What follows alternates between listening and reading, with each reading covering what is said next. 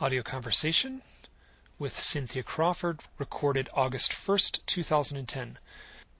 I first met Cynthia in uh, at the Laughlin conference, and I met her very briefly in 2008. That would have been three years ago, over three years ago. And I feel funny saying this, but my first impression was she was exactly the type of person that I was capable of dismissing. And dismissing with a sort of uh, uh, emotional contempt in a way. And I, and I hate saying that because my I've changed completely. When I first went to the conference in 2008, it was very challenging for me. It was very uh, I didn't know quite where my head was at, and I didn't know quite why I was down there, and uh, it felt like it was a a circus in a way, filled with folks that I didn't um, understand, and and uh, stories. I heard stories that were so absurd uh, that I just dismissed them outright. Uh, she claims to be a human alien hybrid. She says it straight up. She's not shy, and it was a, a little disarming at first. Um, the next year, 2009, I met her again and spent a little bit of time with her. Just sat with her and listened to her a little bit, and we sat in a circle of uh, a UFO support group that was run by Barbara Lamb. And she spoke, and, and I realized, wow, this is actually a really interesting person. This is a really uh, open, fair minded person with a very interesting story to tell. And I didn't know quite what to make of it. The later, when I went back in 2010, I had just the opposite impression of her. All those preconceptions seemed to have faded away, and I was very much taken by her, and I was very much impressed with the level of of warmth that she has. Uh, I was very much impressed with the level of uh, of genuineness, um, openness. Uh, she has obviously has a great big heart, and anyone who meets her can say that without question. And um, all those un well, I guess not unfounded because we live in a society where those kind of claims are quite outrageous. But but I was very much impressed with her this last year, so much so that I that I sought her out as a as a place. Uh, it is a quite a circus atmosphere at this conference. The conference is you know eight days long, and uh, and I sought her out to sit with her, to spend time with her and to be behind her little counter. I, I, I, just would kind of ease my way back behind her counter and then sit back there as a as a peaceful place in this in this funny storm of of uh, intense human claims and intense human uh, emotions. I asked her to do this interview, uh, and one of the big parts was that I was so challenged by her initially, and um, after spending a little bit of time with her and and actually, after listening to some of her audio interviews on other uh, formats, which I'll link here at the end, uh, I found that I was very much um, impressed with her and very much taken with her. And just the big hearted side of her, I was very much taken by. Uh, and I think her story is remarkably interesting. I'm not going to cover some of the stuff that was covered uh, I did this on purpose. I'm purposely not going to cover some of the things that were uh, shared on the other audio interviews. Uh, feel free. I encourage you to listen to those. Those are very interesting. And here's a proper introduction for Cynthia. Cynthia is a sculptor, and she makes little statues, uh, figurines, busts of uh, alien beings, alien beings that uh, we some we would recognize, some like the Greys, some we wouldn't recognize, some very uh, curious mantis beings and some very curious hybrid beings that that uh, she makes, and she says quite openly that she doesn't create them herself, that she's she's just a conduit, that she's a channel, that she's not an artist, that these uh, these sculptures are created, and each one is created specifically for an individual. And whoever her spirit guides are, her alien guides, or her interdimensional guides, or her off-world guides, or however you want to say it, whoever these guides are, they will know ahead of time who is going to purchase these. And each individual statue is made in advance for the person that will at one point uh, purchase them. I know how crazy this sounds, but I witnessed it directly. A very close friend of mine, uh, Natasha, had an experience where she was compelled to purchase one of these statues. It was actually very interesting. I knew ahead of time about Cynthia's claims about these things, and then I got to watch first person as Natasha was almost, I don't want to say cast under a spell, but she was so excited and so determined to purchase one of these. And uh, the whole thing was sort of magical.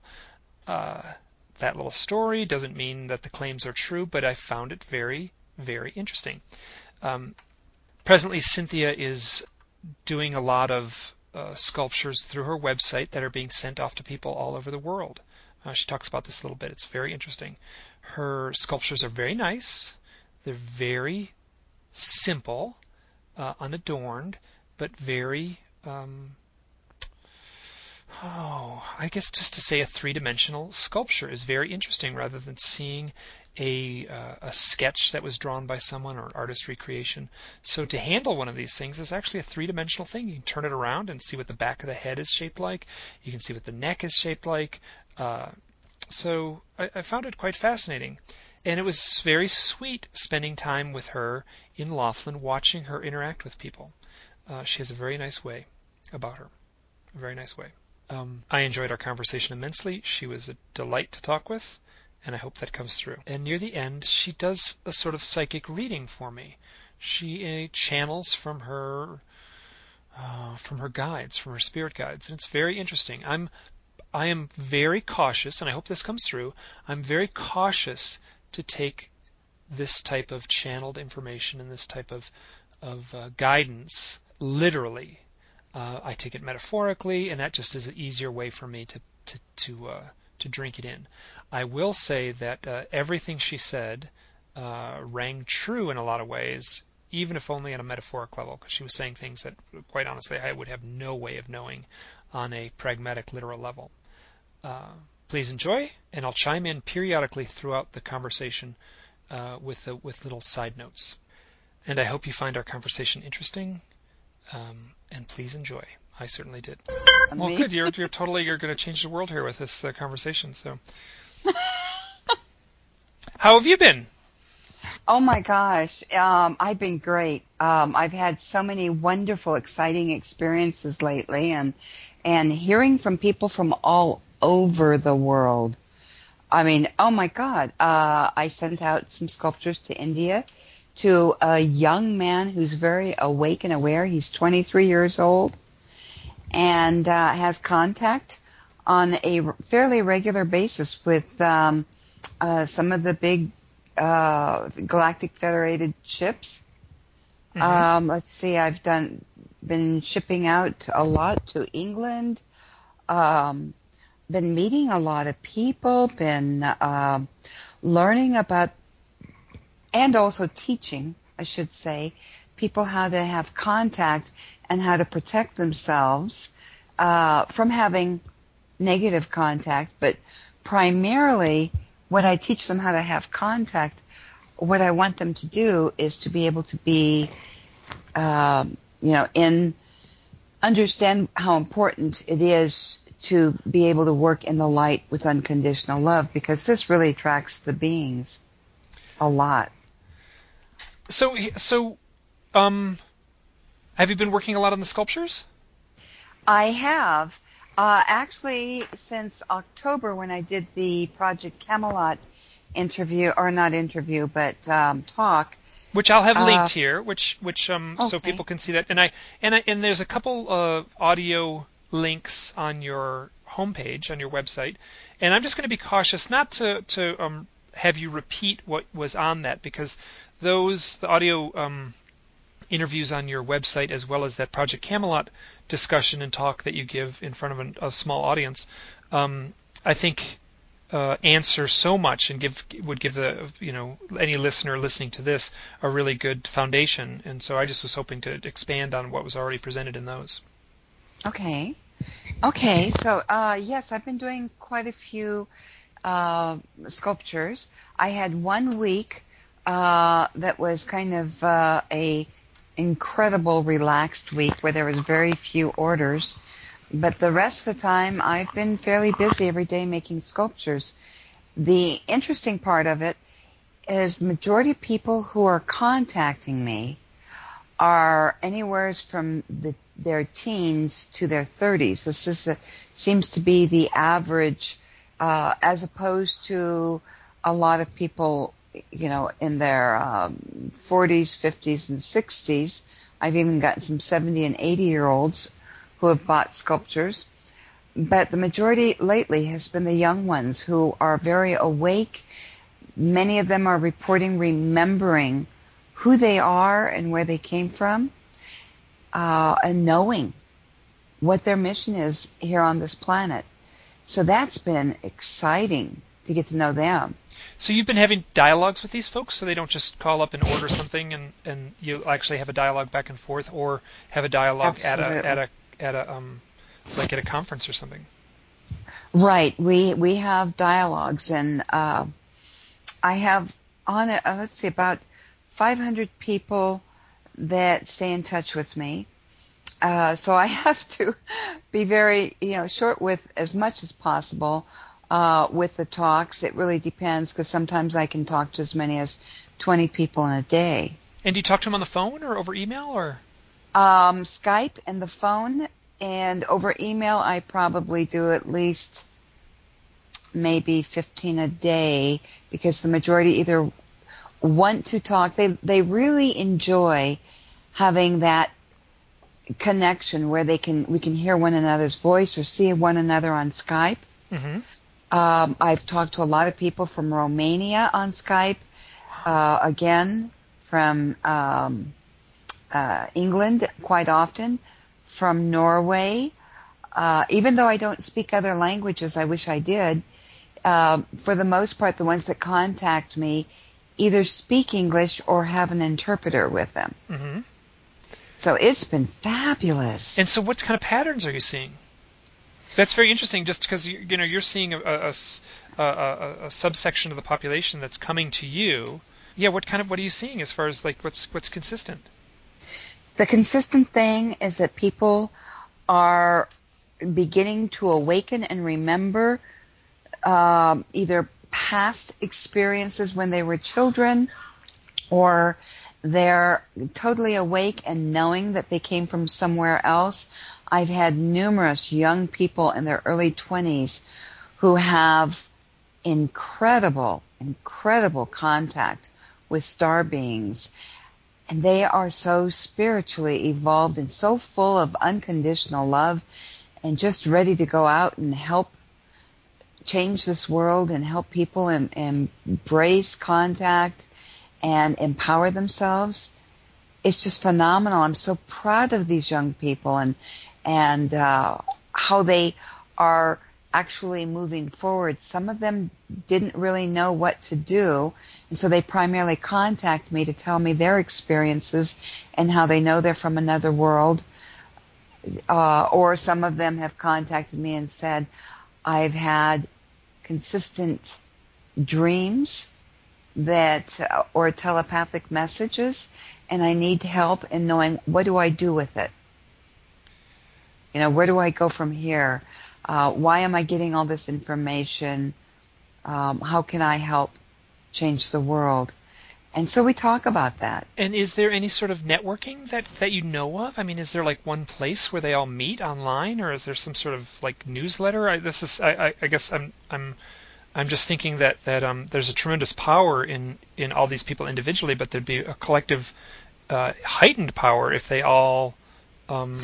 Well, what I do is I find out where they live, and I ask permission to share with others in their area their emails and and try and set up groups. I tell them the importance of putting together groups.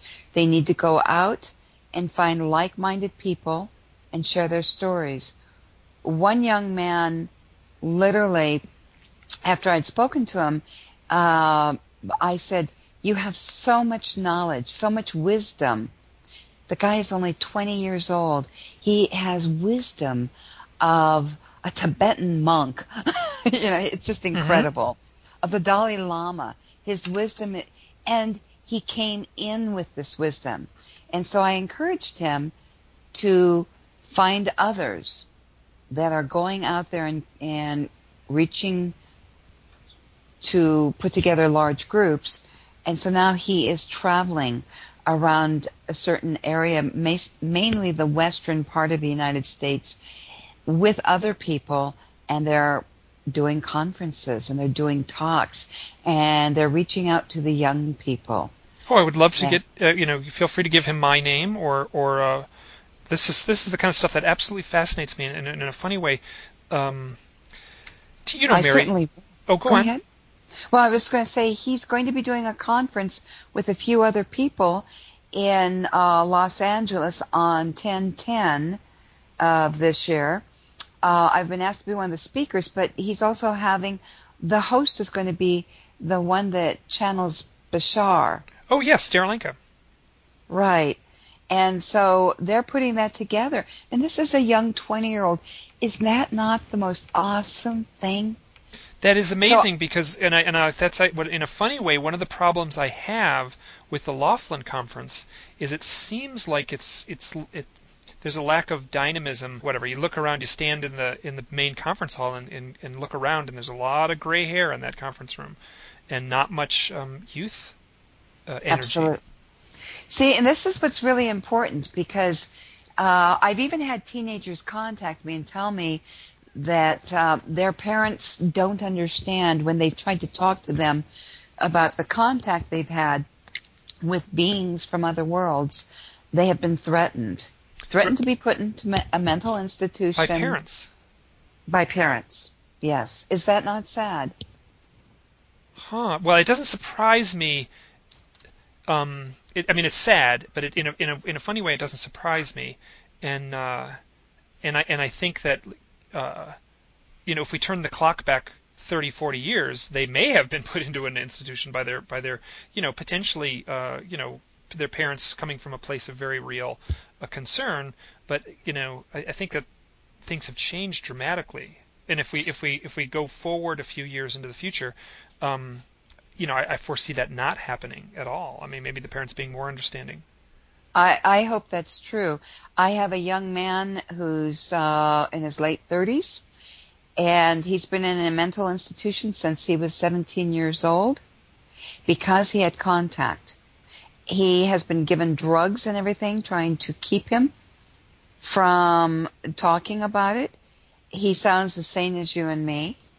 He um, has proof that he's had contact, but the drugs they've given him have caused him to develop a very horrific um, type of diabetes. Oh. I know. I know. But the other thing is, this is a young man. Imagine this. Oh, another thing in common. So I'll go back to imagine this. But let me tell you another thing in common. Many of these star seeds, young star seeds I talk to, are adopted. Really? Oh yes, I was shocked. The other thing I'm finding is I've been contacted by numerous children, I mean young people who as toddlers were found roaming in the desert, roaming out in the woods and so forth, and they couldn't find any parents and nobody knew where they came from. Now what is that type? Is that not exciting to hear that these star, these young star seeds are brought down and being placed on the planet?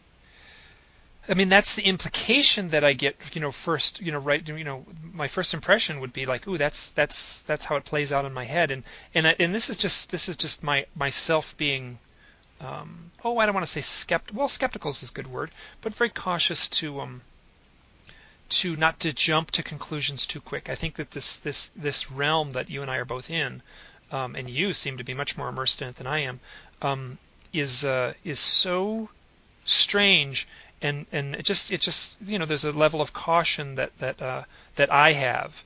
And and sure. you'll, you'll, sense that a little bit maybe in, in, some of the questions I ask.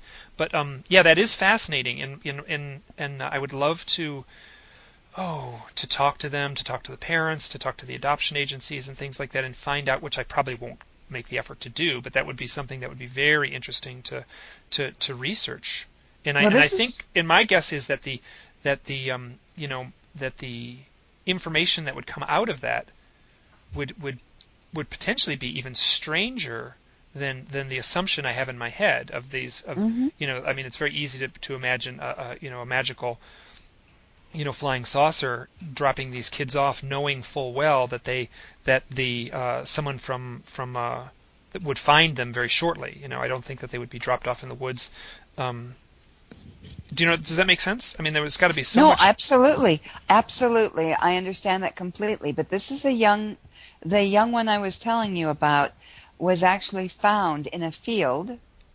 Um, they could not find his parents but he's got very unusual DNA the other thing is there are certain questions that once you've had experience, and um, as most people know, I'm a hybrid, and uh, I have contact quite frequently. Maybe not as frequently as I would like, but um, frequently enough.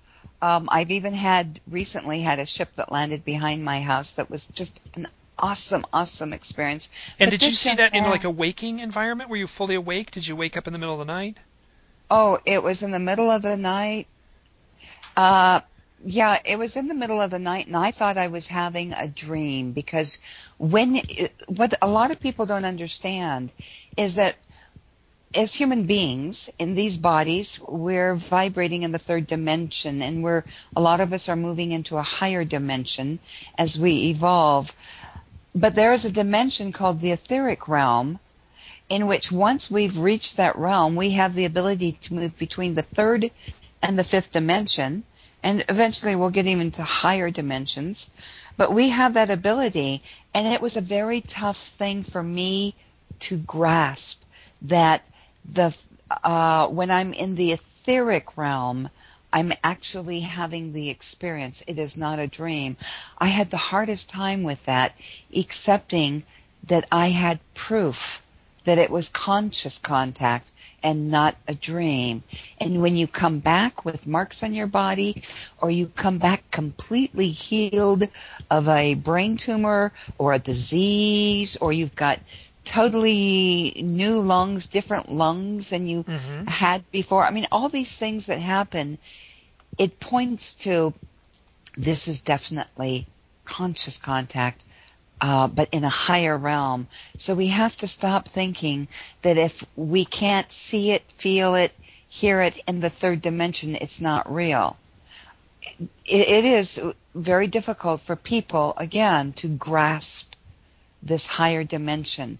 But what I do is I help people move into that higher dimension so that they can have contact. Eventually, all of us will be in that higher dimension. We will no longer question if we're just dreaming it.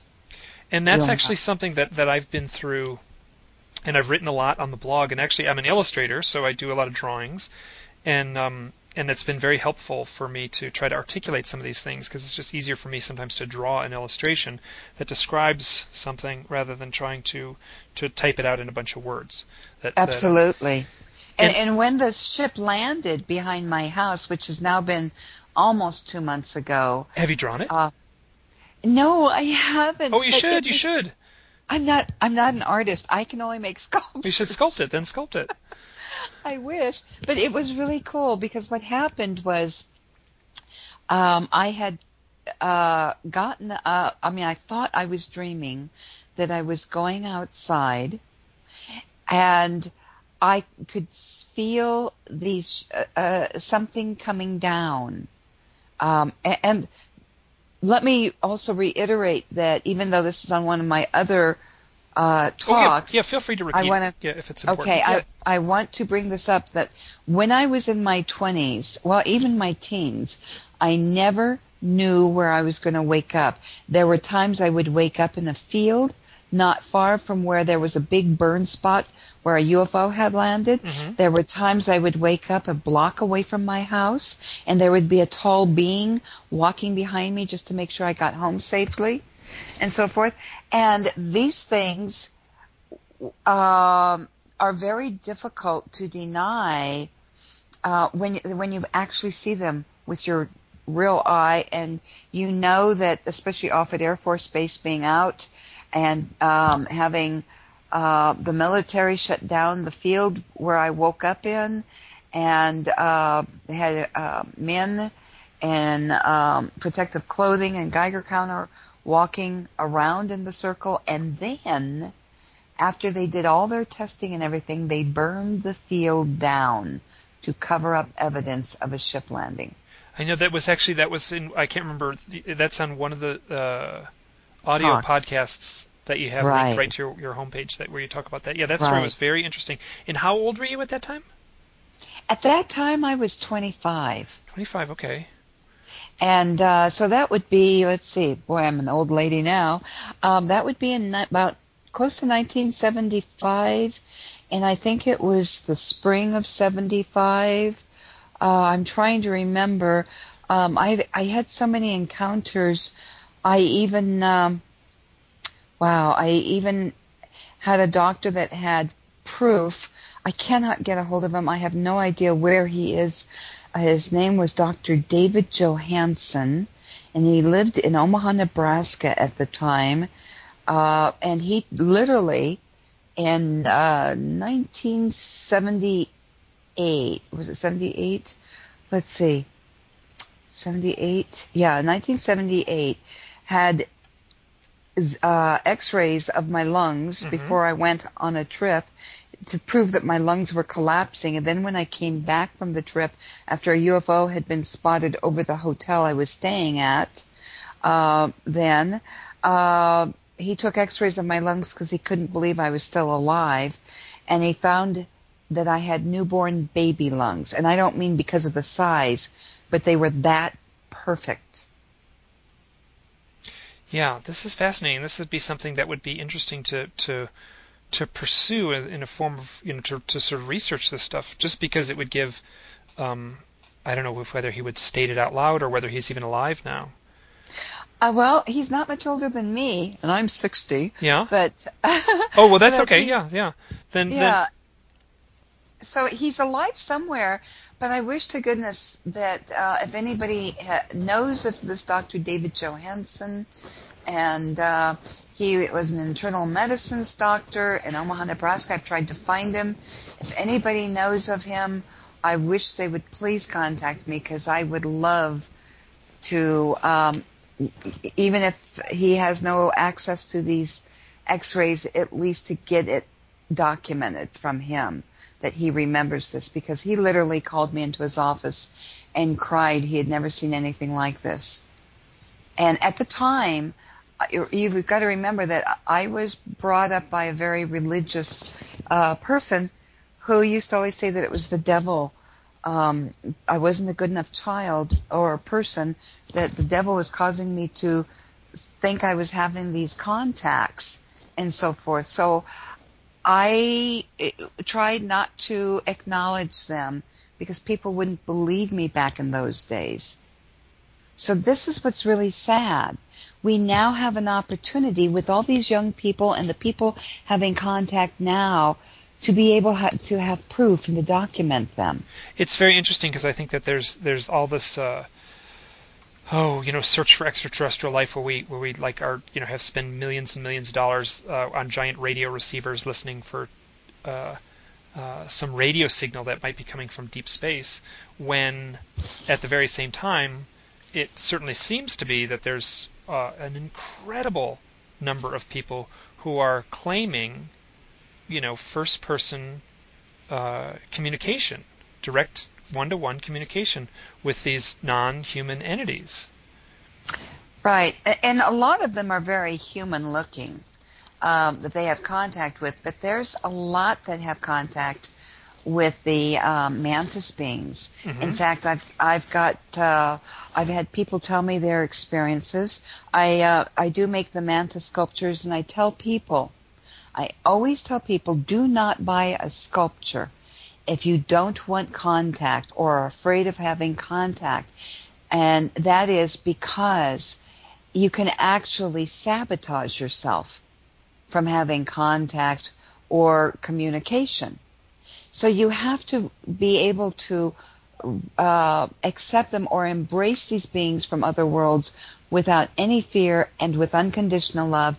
And this is what I try to teach people. That's why I spend so much time on Skype and so forth is explaining to them how to have conscious contact without any fear and to be completely empowered. And has it been successful? It sounds like it's been successful for you. Have you had feedback from people you've worked with? Oh, yes. Yes. I would say at this point there's over 80%, probably more like 90% of the people that have the sculptures have contact. Uh, I would say the other 10% have had uh, contact but consciously are unaware of it. And the only reason I say that is I had someone contact me not too long ago and was complaining I bought a sculpture and I've never had contact and I try, uh, you know, I've begged them to let me have contact and then my guides will telepathically tell me what their problem is. And so I'll ask these key questions. I'll say, have you been waking up at all at any time, morning or in the middle of the night, with your body aching really bad? And uh, how often does that happen? Uh, have you been diagnosed with fibromyalgia? Uh, I also ask them, have you noticed any bruises or marks on your body?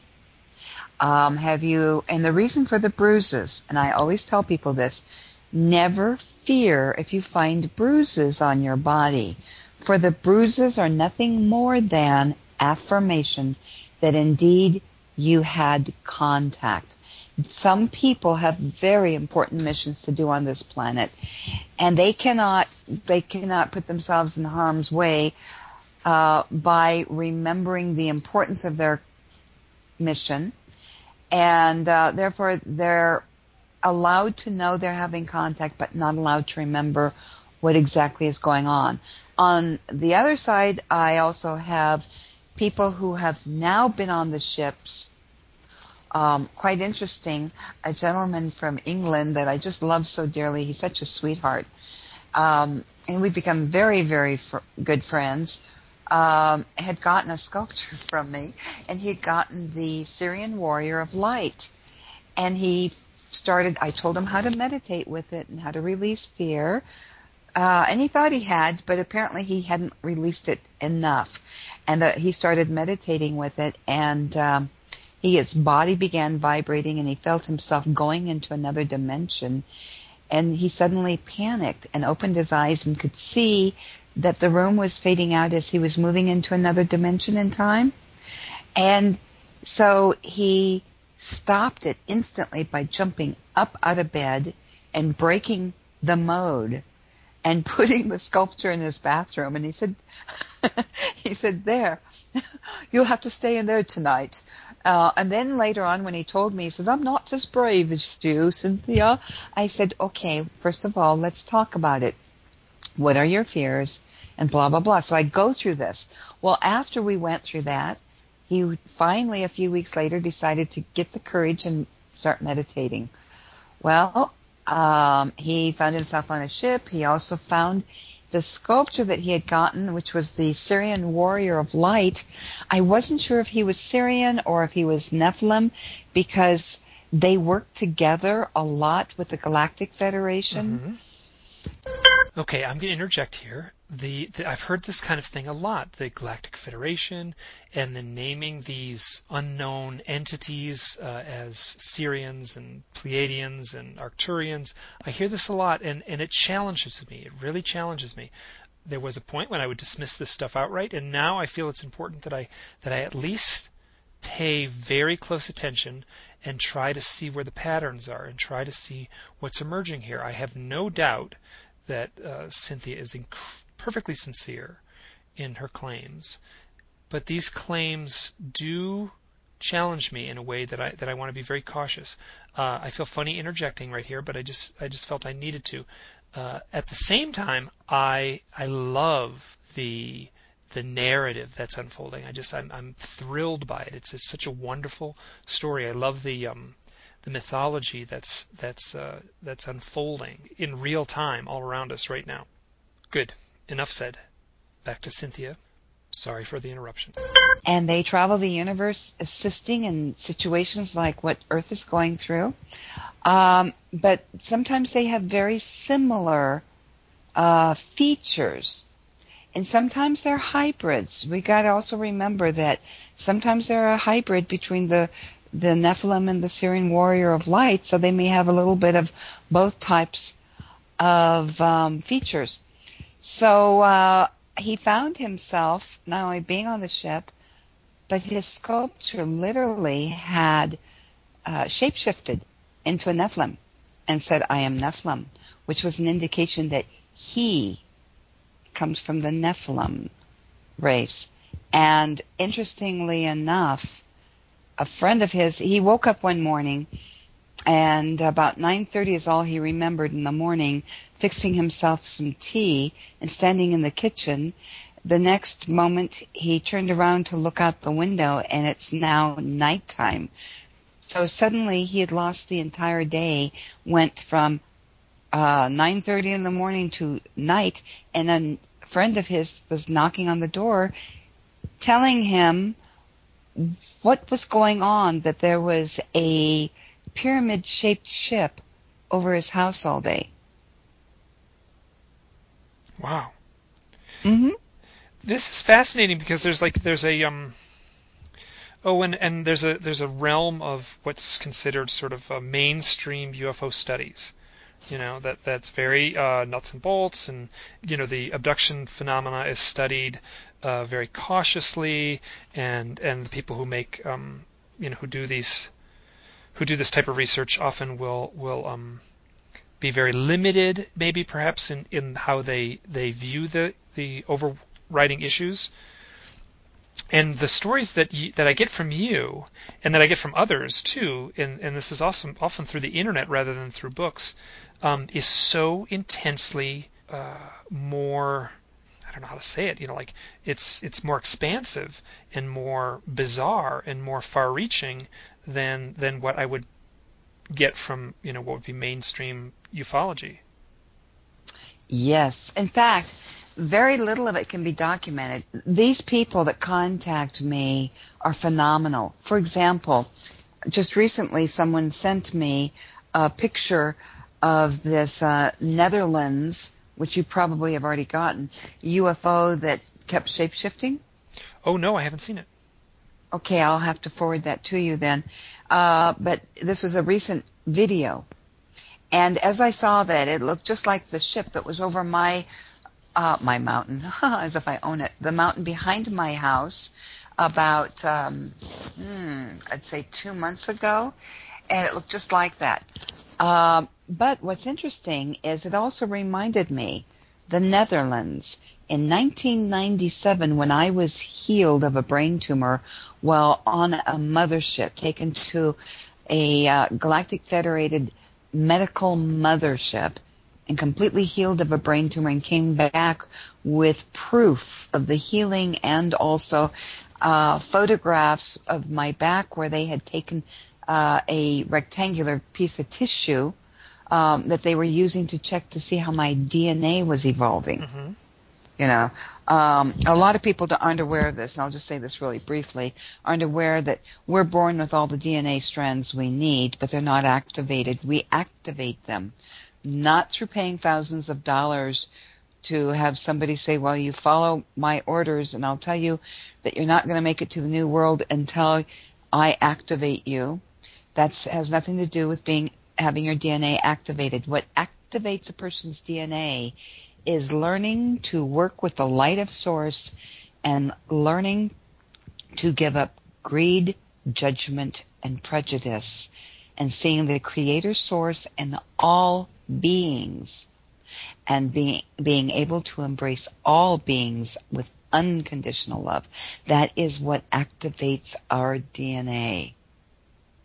So it wouldn't be like a medical process where you would sit in front of a machine that would it would you know scan you with a DNA activator changer.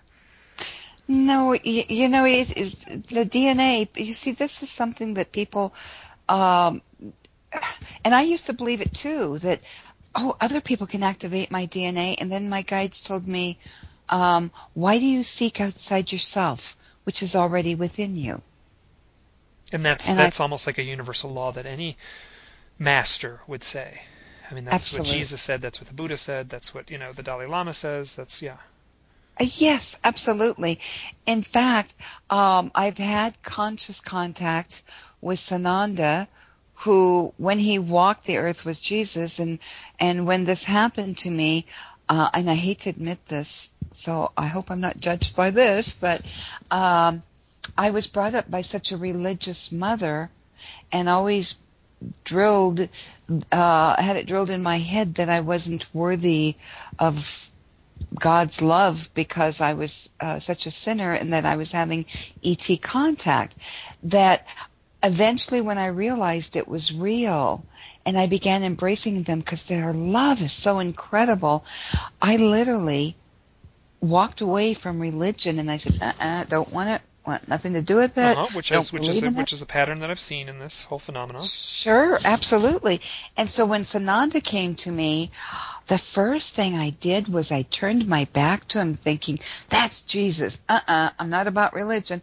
And all of a sudden, telepathically, the message that came to me was, he is not about religion. He is about working in the light of the source with unconditional love. He does not judge. And then they also said, um, or then he said to me, Sananda said to me, to get me to turn around and agree to meditate with him, um, he said, I am no greater than and no lesser than you. And he reached out his hand as if to say, come with me.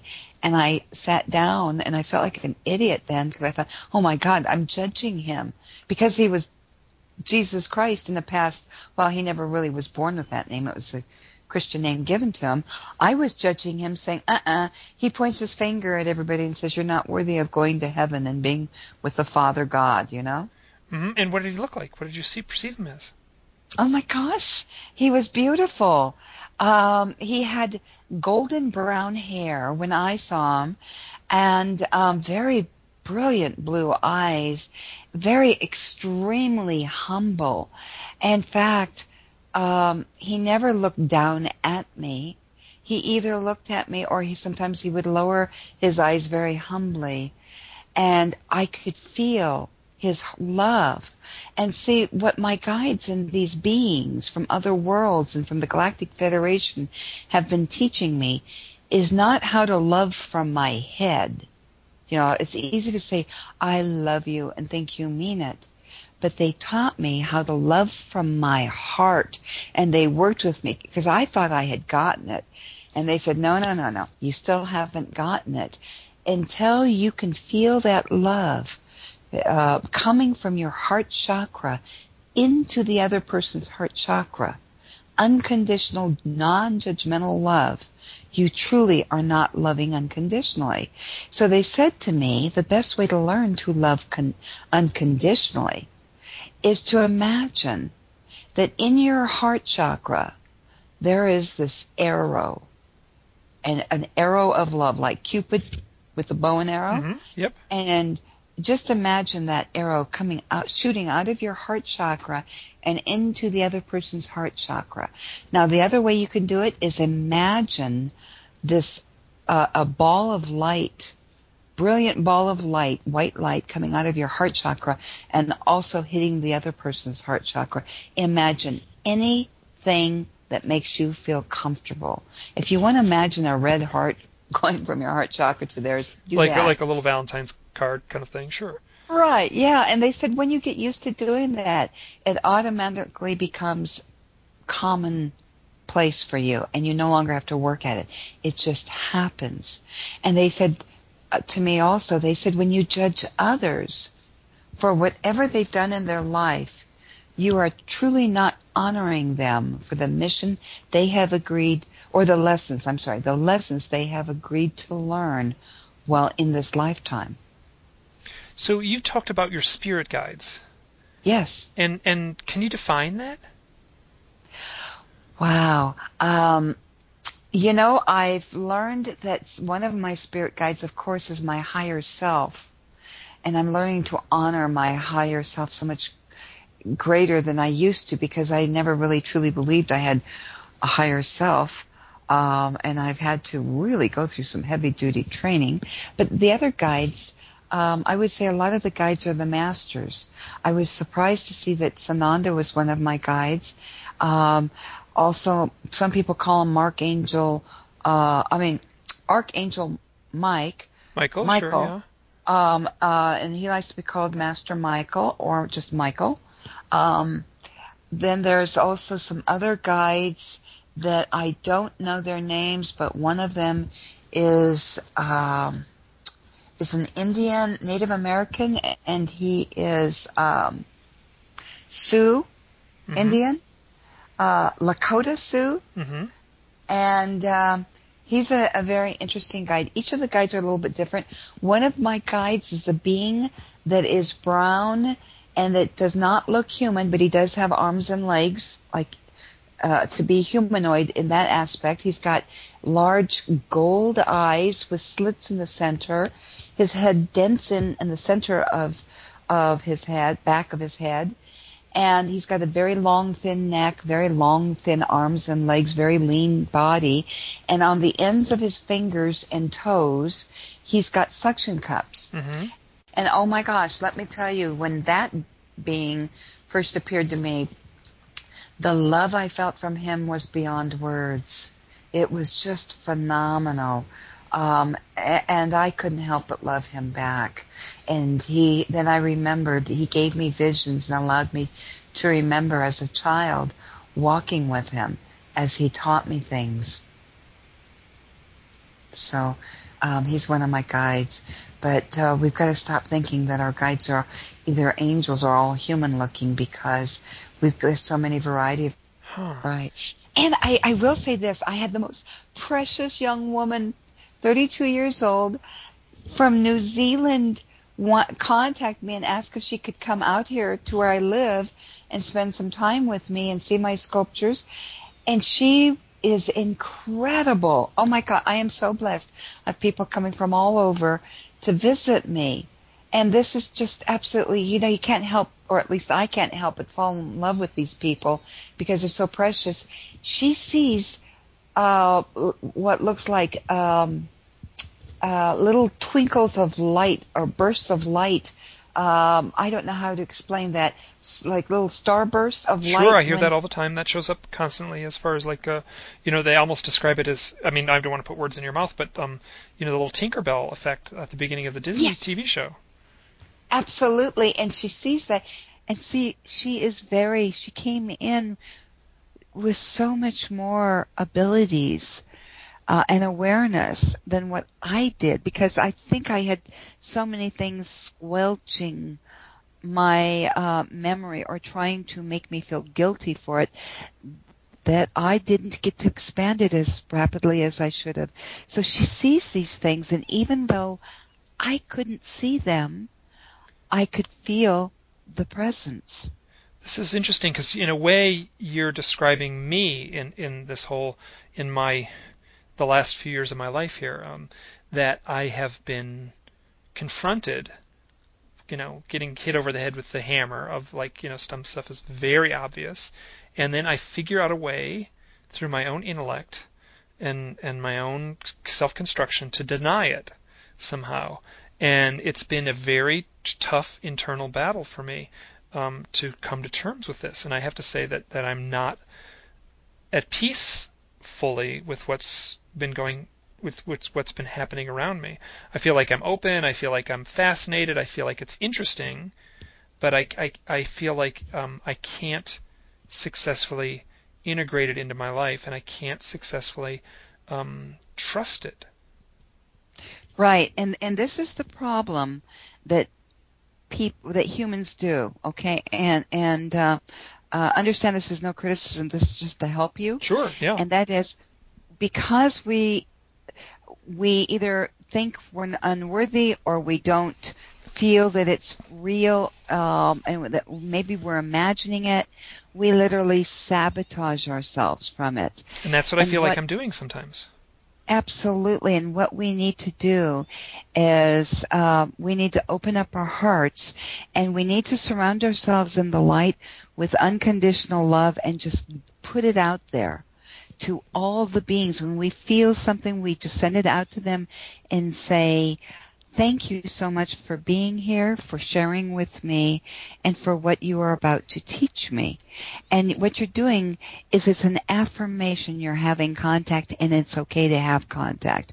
And the more you do that, the more you begin having contact. Mm-hmm. And when you welcome them and say, I am ready to open my heart, to learning what I need to learn or know to help me be a better galactic being, it happens.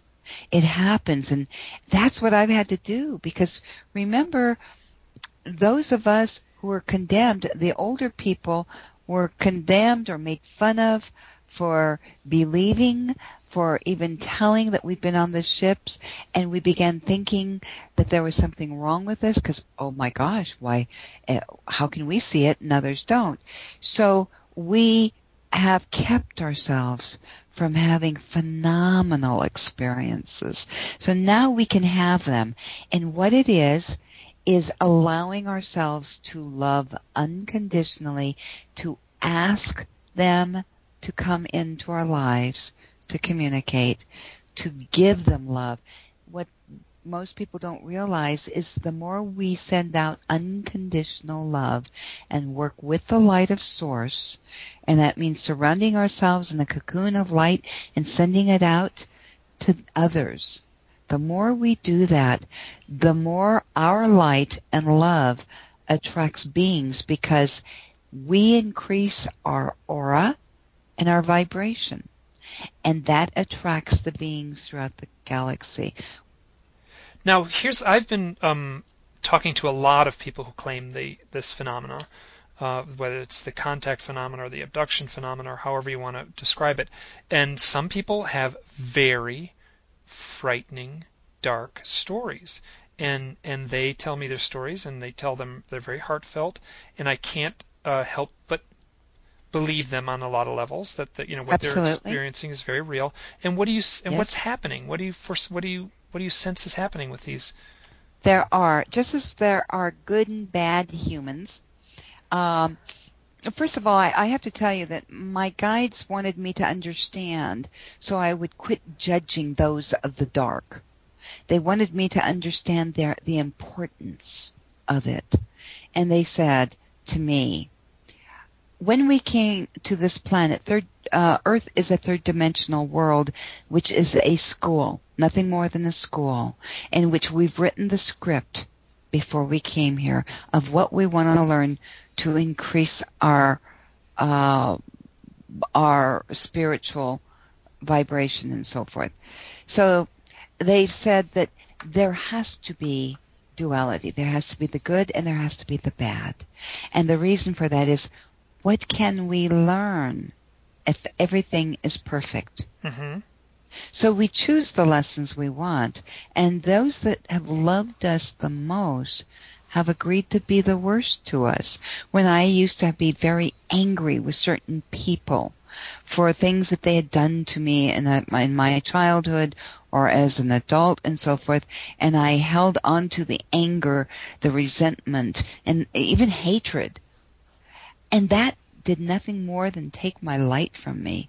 And when they showed me in reality them as my star family and that I needed lessons, um, and um, this is incredible because they showed me various stages of my lessons in my life.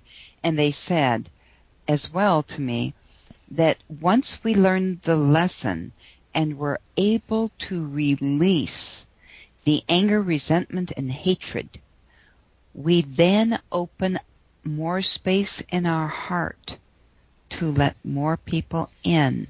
And we then can release that lesson because we no longer need it. It's been, been there, done that, and we move on to another lesson. And this is part of our ascension process.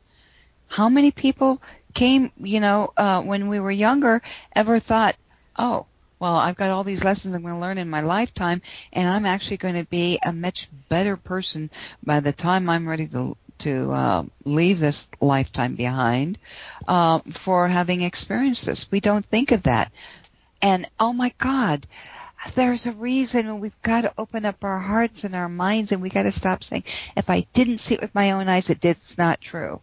We've got to stop that. That's ridiculous. Absolutely ridiculous. Asking for proof when the proof is in our hearts.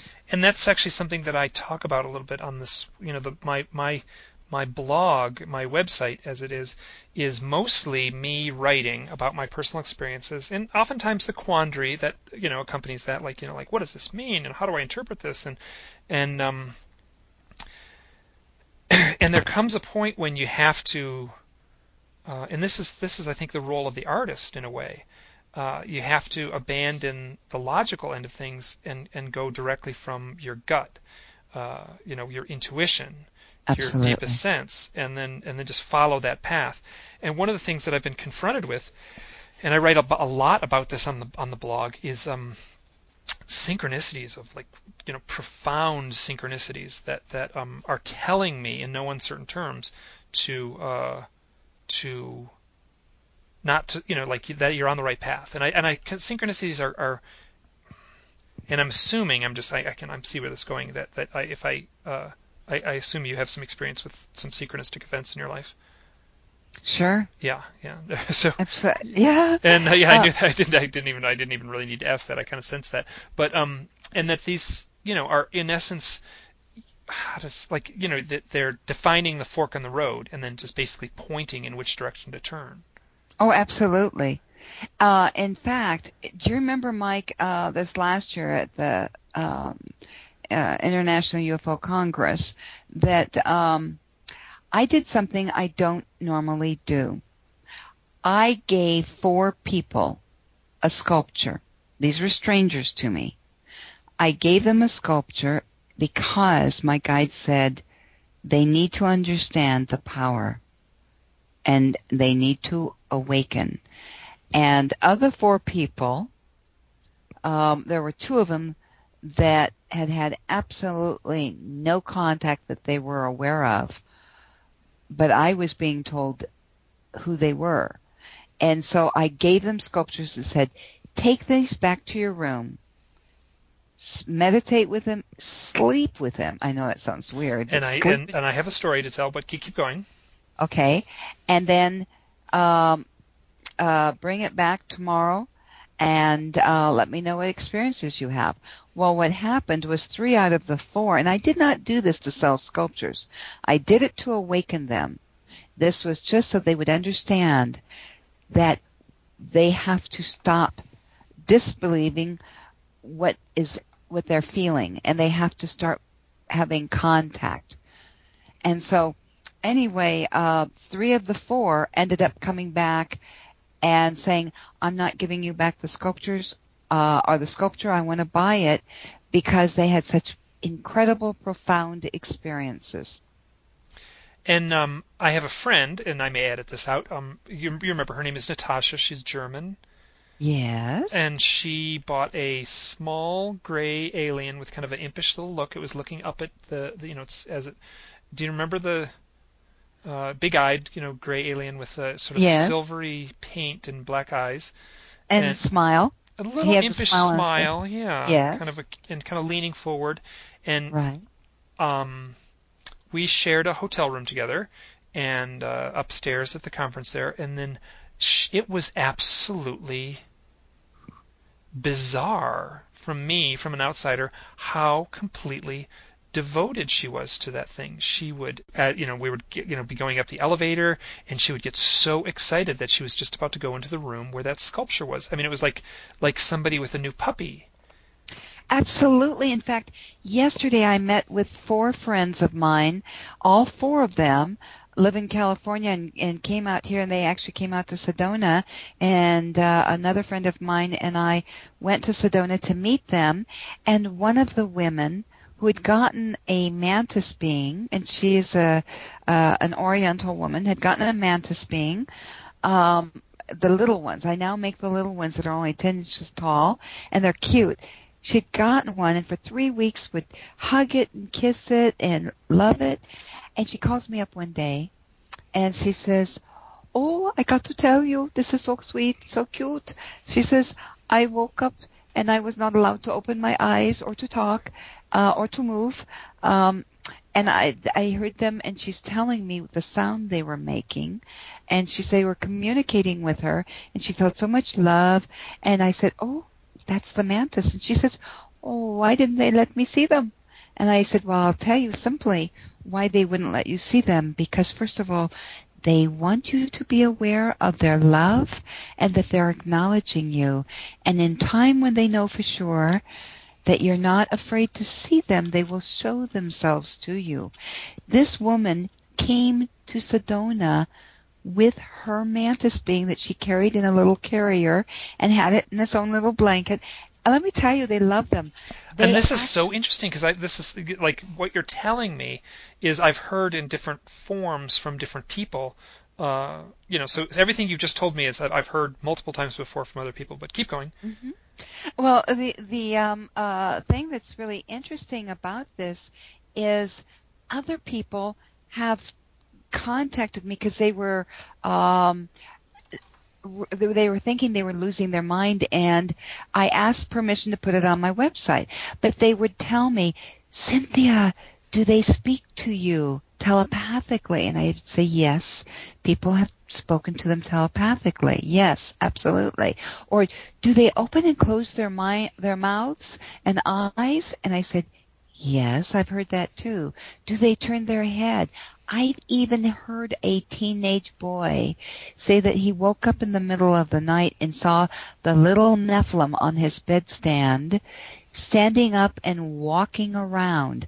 I've had people tell me they've seen the the uh, little Andromedan child walking around them and even healing them.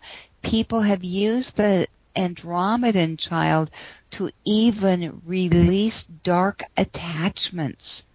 It's phenomenal and it's wonderful. And let me tell you, they love them. They, because they become, they come alive for them. I can't take credit for it. I make them. It is not my frequency that goes into them. They are the frequency of these wonderful, beloved uh, extraterrestrials, star people that put their frequency in them to help us. And they did tell me, and I was afraid to share this for a long time. They said your sculptures are alive and in time they will begin moving and coming alive and take on their own life force. Oh my gosh, is it absolutely amazing the number of stories. They're coming in every day almost like this.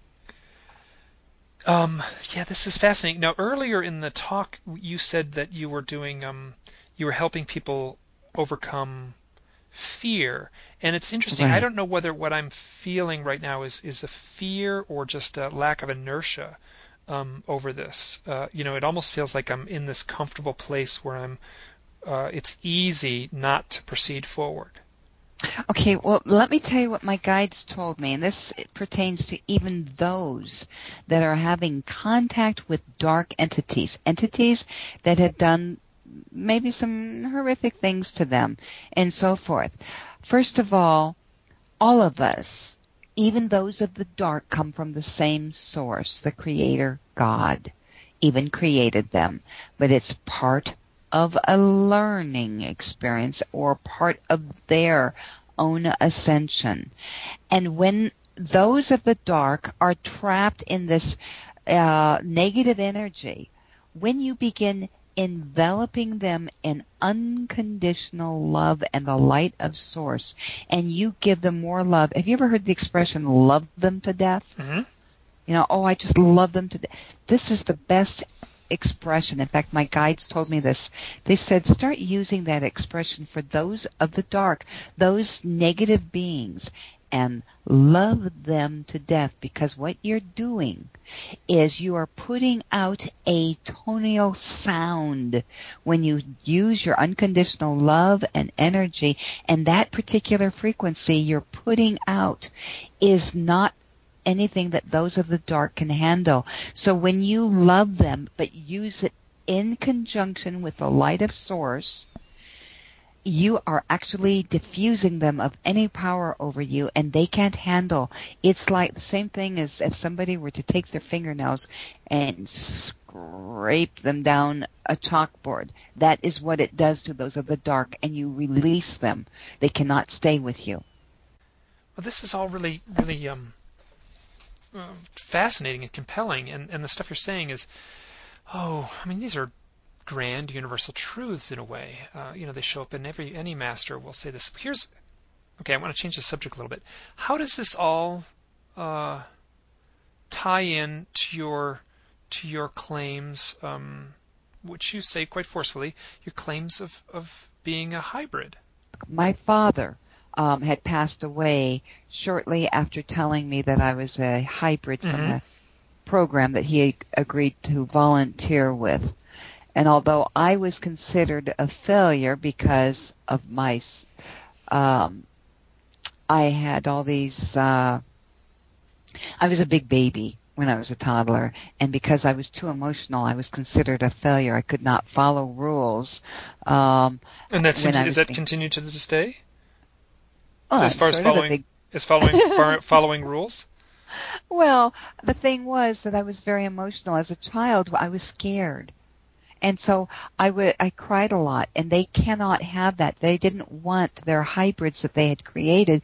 They wanted to design the perfect human being that could take orders and that and had no they? emotions. Mm, the secret government within the government that was making these. They worked with um, the German scientists way back right after World yeah. War II. Um, they had been creating hybrids for some time. So. And when you say created, now what is that process like? I I I, const- I think of like you know the very real. Was there like a laboratory and test tubes and and an operating room and a, you know gynecologists that were somehow indoctrinated to do these things, or yes. was it somehow something much more ephemeral? Was it was it just like a was like um you know did it just require like an interdimensional you know craft to to sort of make contact from afar with with you know, a, a pregnant woman? Um, actually, what it was was they were uh, these scientists that they were working with actually uh, were doing cloning back in the 30s, the 1930s, mm-hmm. And uh, so forth. They were taught that by various uh, groups of races that had come to work with them. Um, so they already knew how to do it themselves. They didn't need the, the beings to do it. So they had all the technology and information, and I was created in a test tube, uh, or a petri dish, and then inserted in my mother's womb. But I was one of many. So, um, I would have to say that there's been so much that has been going on that humanity has not been allowed, or most of us have not been allowed to know about that our governments have been involved in. Um, and it's time that we know. It's time that we understand and, you know, empower ourselves, take control back. You know, when we're children and we're bullied, we give our power away because we know nothing uh, else but how to be fearful of the of the bully, right? Mm-hmm. And but when we understand and learn the powers we truly have, we no longer have to be the victim or the yeah, I guess the victim's the best word for it. Yeah, we have to always understand we're all equal. We really are. But when we are no longer being brainwashed and we understand how we have been brainwashed, we then can empower ourselves, but not through being destructive back to those who have harmed us or who've tried to control us, but we take back our power through unconditional love. And that's and like being the story of Jesus almost. Absolutely. You know, I mean, the teachings Absolutely. anyway. I mean, the teachings get you know corrupted. So I just now I'm just this part of the reason I've been doing this these podcasts and these this blog is um, very early on. I when I, I went came back from Laughlin in 2009, a little over a year ago, um, I started just writing about my experiences in a crazy flurry, um, and then posting them online. And there was intense, intense synchronicities associated with that. And I did a um, uh, psychic reading. I don't remember there was a woman. If you remember, there was a woman named Marissa Ryan. Oh, I know Marissa. Yes, in fact, she was the one. I love Marissa. This is interesting. She's funny. She's kind of sassy. Absolutely. Yeah, keep going. Yeah. Uh, well, when I first met her, uh, I didn't know who she was, and she bought a blue lady from me, and uh, I kept wondering why she was always looking around me and not looking me in the eye when she talked to me. And so when I found out who she was, I walked up to her and I said, "You bought the blue lady from me." She goes, "Yes, I know." And I said, "Well, I just wanted to know. You you wouldn't look me in the eye. You kept looking around me. Do do you see my deceased family around me?" She goes, "Oh no, oh no. You have no humans around you. They're all various aliens." And I said, "Really?" And she goes, "Oh yes." She says, "Mostly the white Zetas. You know, the, she said the white ETs, but um, she pointed them out in, in my sculptures, and those are the Zetas. Huh. So, and then, because um, what she said to me was that um, it was very funny, just totally out of the blue, you know, cold reading. Uh, she didn't know who I was, um, and I recorded it. She was just like, you know, almost interrupted me. And this was right when I was starting the blog, and I was completely compulsive, and I was writing and writing and writing and posting and writing, and and she just interrupted me and said, "You need to be writing." I'm like, "Well, I'm already doing that. I'm already writing." And she said, and then she said, um, that you are going to play a role, and your role is that um, people are going to come to your writing, and people all over the world, millions of people, are are going through the same thing that you're going through. I was not at peace at that point in my life. It was very hard, and um, and they're going to look at your writings and and to find peace in themselves. When when you say, you know, I I don't really know exactly. Um, your past, as far as your experiences, were these uh, on ships or uh, visions, dreams? What? Well, I have nothing that that that amounts to being on a ship.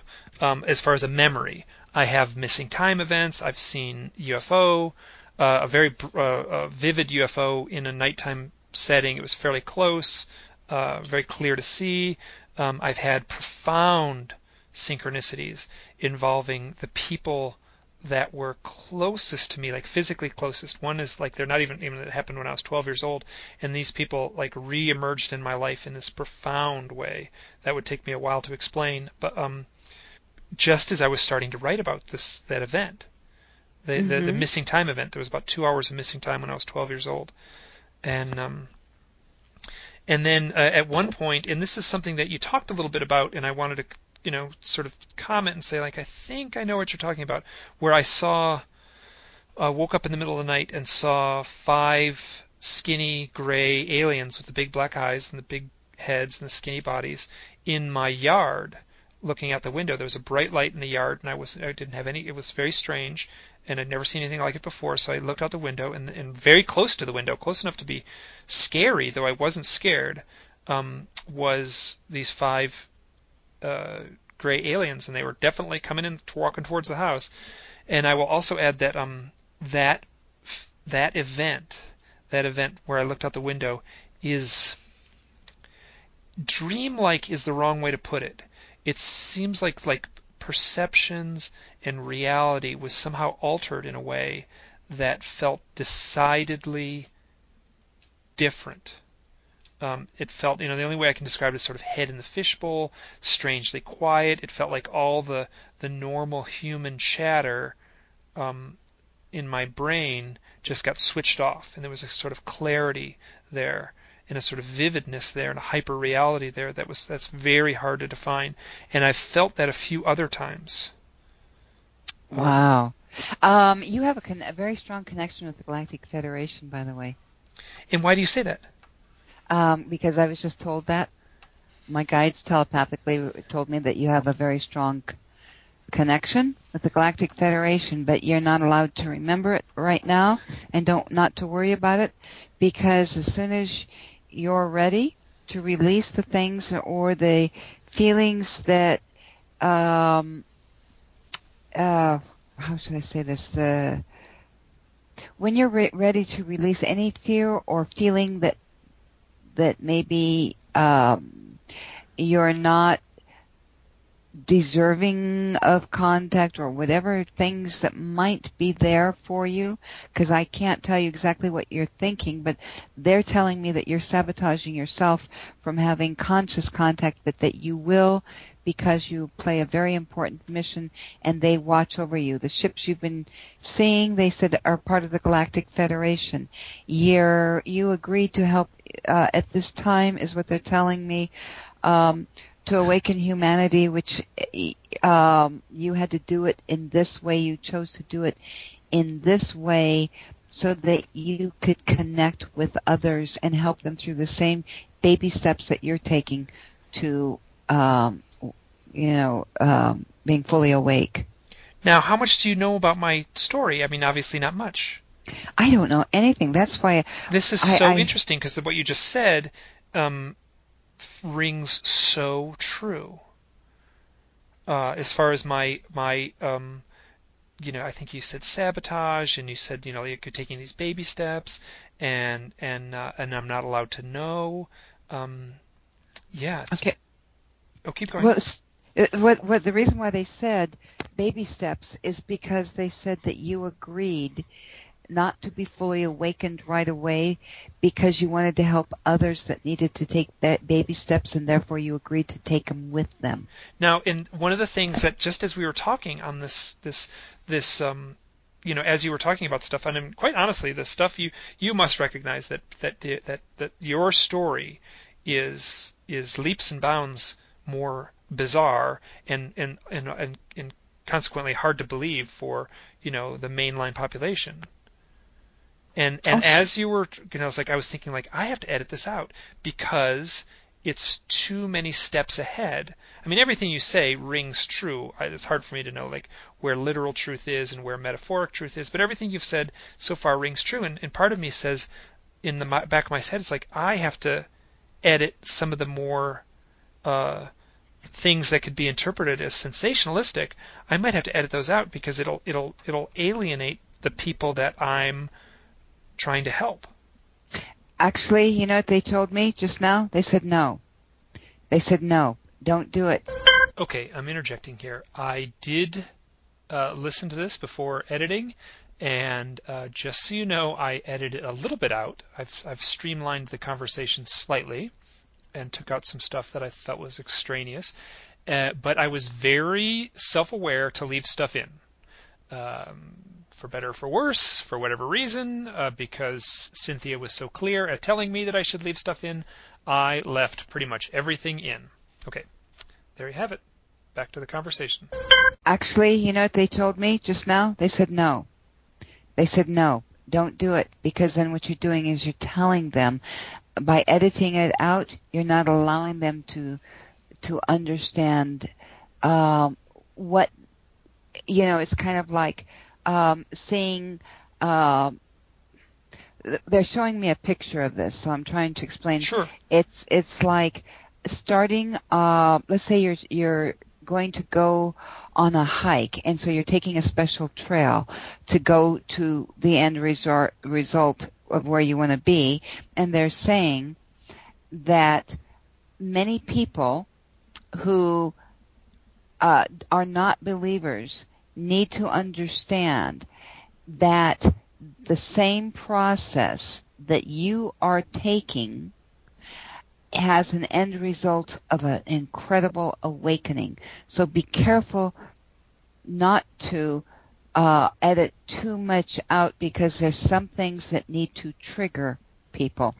Um, you're, you are a, an incredible teacher for the Galactic Federation, and what you've agreed to do is, it's almost like the, what they're showing me right now is a picture of you, um, as if you're a teacher and you're holding the hands of the students, and you're, um, they're showing me you walking with a group of students, and that's the people that are your listeners, and you're walking with them up to experience something incredible. And you have to be careful to not to think that they're unable to handle some of the things that we might think are sensationalism, it may be something they need to hear so they can understand where they're at now and where they will be when they open up their hearts and their minds. Okay, but it, this is this is the conflict that I'm that I'm dealing with, and this is like the sort mm-hmm. of content of this of this blog where I have been very sh- I haven't been shy about talking about my my challenge how challenging this is, has been for me. Been enormously challenging. Oh man, you are going to find out something. They're just telling me you you have no idea how important you are in the Galactic Federation. They keep telling me that that you're unaware, but that you're doing a fabulous job. That's what they're telling me right now. oh, I've heard this before. Um, oh, so okay. no, I mean, well, no, I'm laughing because it's just like you're you're you're in essence you're in you're you're like you've quoted other people who have told me exactly the same thing. But keep going. Okay. Okay, well then there's a reason why this is just an affirmation for you. It's an affirmation.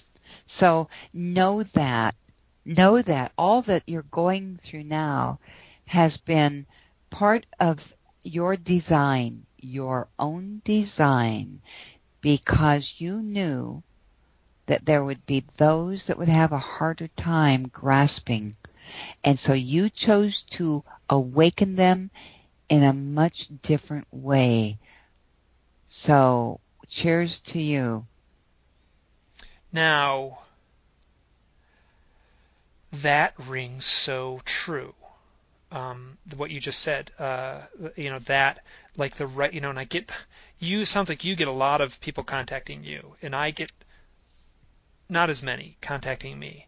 Um, but the people that I do contact with, uh, um, you know, I've been, I've made a very you know big effort to to be as as as good a listener as I can, and I've actually run into a handful of people, a surprising number, that are exactly the same age as me, that are coming forward now in some sort of rather bold way, whether it's um, uh, through online podcasting or through documentaries. Um, right. Um, and and I'm not kidding. And I've I've like you know there's been uh, I think of like six people that that are all you know, and we sit and I've talked to these folks and we've sort of gone through the checklist and the curious stuff that that uh, coincides with our life uh, as far as depression and when these paranormal Absolutely. events took place in our lives and such. Wow. So what should I do? How should I proceed forward?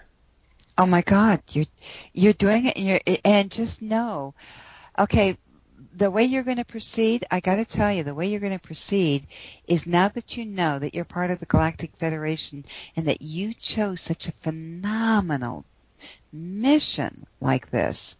Oh my God. Now that you know who you are, there is no limit to what you can do. Well, I don't quite know who I am. No, you know, no, on that level. Yeah, you're right. But see that it's okay. As you open up your heart, you know that you are with the Galactic Federation and that you have chosen something. You've got to realize people in the Galactic Federation are light workers. They are, do not belong to the Galactic Federation unless they have worked on some horrific type missions and have proven themselves that they have that ability to help shift from the darkness to the light. And that is you. And you chose this. So you just chose this to have your memory erased and to have it little by little. And all you need to do is open up your heart and admit, acknowledge who you are and say to your higher self, I'm ready to awaken. I'm ready to know the next step. You're doing phenomenal. They are so proud of you. I'm serious. Oh, They're showing me this. So here's uh, so I had this thing that happened in March. Okay. Of this year, and I had a. Do you do you are you familiar, do you know Anya Briggs? I think you you had emailed her or talked with her. You should talk with her someday. I have a feeling you two are going to talk, and um, she's uh, a psychic doing work out of New York City and she, and her and I met under curious circumstances. She did a psychic reading for me, and she said, uh, "Oh, do you know Byron, North Dakota? Do you know Byron, Wyoming?" And this was like during a psychic reading where she was saying like, uh, eat less salt, uh, you know, try to, uh, you know, put some more olive oil in your diet, you know, real simple pragmatic stuff. And then all of a sudden she goes, do you know Byron, North Dakota? Do you know Byron, Wyoming? And I'm like, uh, never heard of him. And I live in a little town in Idaho, and um, so she's like, okay, okay, you know, you have to you have to look this up, and you know, this is going to be important. Byron's going to be important for you, and uh, and then I'm going to jump around a little bit here, but just follow me. A friend Okay. of mine died who was doing UFO research in October of last year. It was very hard for me, and I ended up working on a book. He was he had he died, and when his uh, when they found his body, he seemed to have died peacefully in his sleep. And on his desk was the final manuscript in paper with all the edits made in red pen on the manuscript. Um, and the book's very interesting. And he was a smart guy. And I ended up I was him and I had talked about doing illustrations. So I did illustrations. I contacted when I found out that he died. It was really heartbreaking for me. And I and I contacted the publisher and I basically said, listen, I don't care what it's involved. I'm doing the illustrations. So um, I did those, no pay, just labor love. It was very intense experience for me working on that. I got I really you know threw myself into it. Um, just chapter headers for this. So I'm, I apologize. I'm all over the map. So that took place in That's okay. That's fabulous. But go ahead. this took place in he died in lived and died in uh, St. Louis, uh, uh, Kansas City, Missouri. And then I've seen a lot of owls in the last five years, like absurd. Like people I've talked to, like owl researchers, and say, "Is this normal?" And they're like, uh, "No, that's not normal." It's like nobody, you know, like I've never heard this before. And I'm like, I've seen so many owls, and I live right near Yellowstone National Park, so I I do live in a place where there are lots of owls.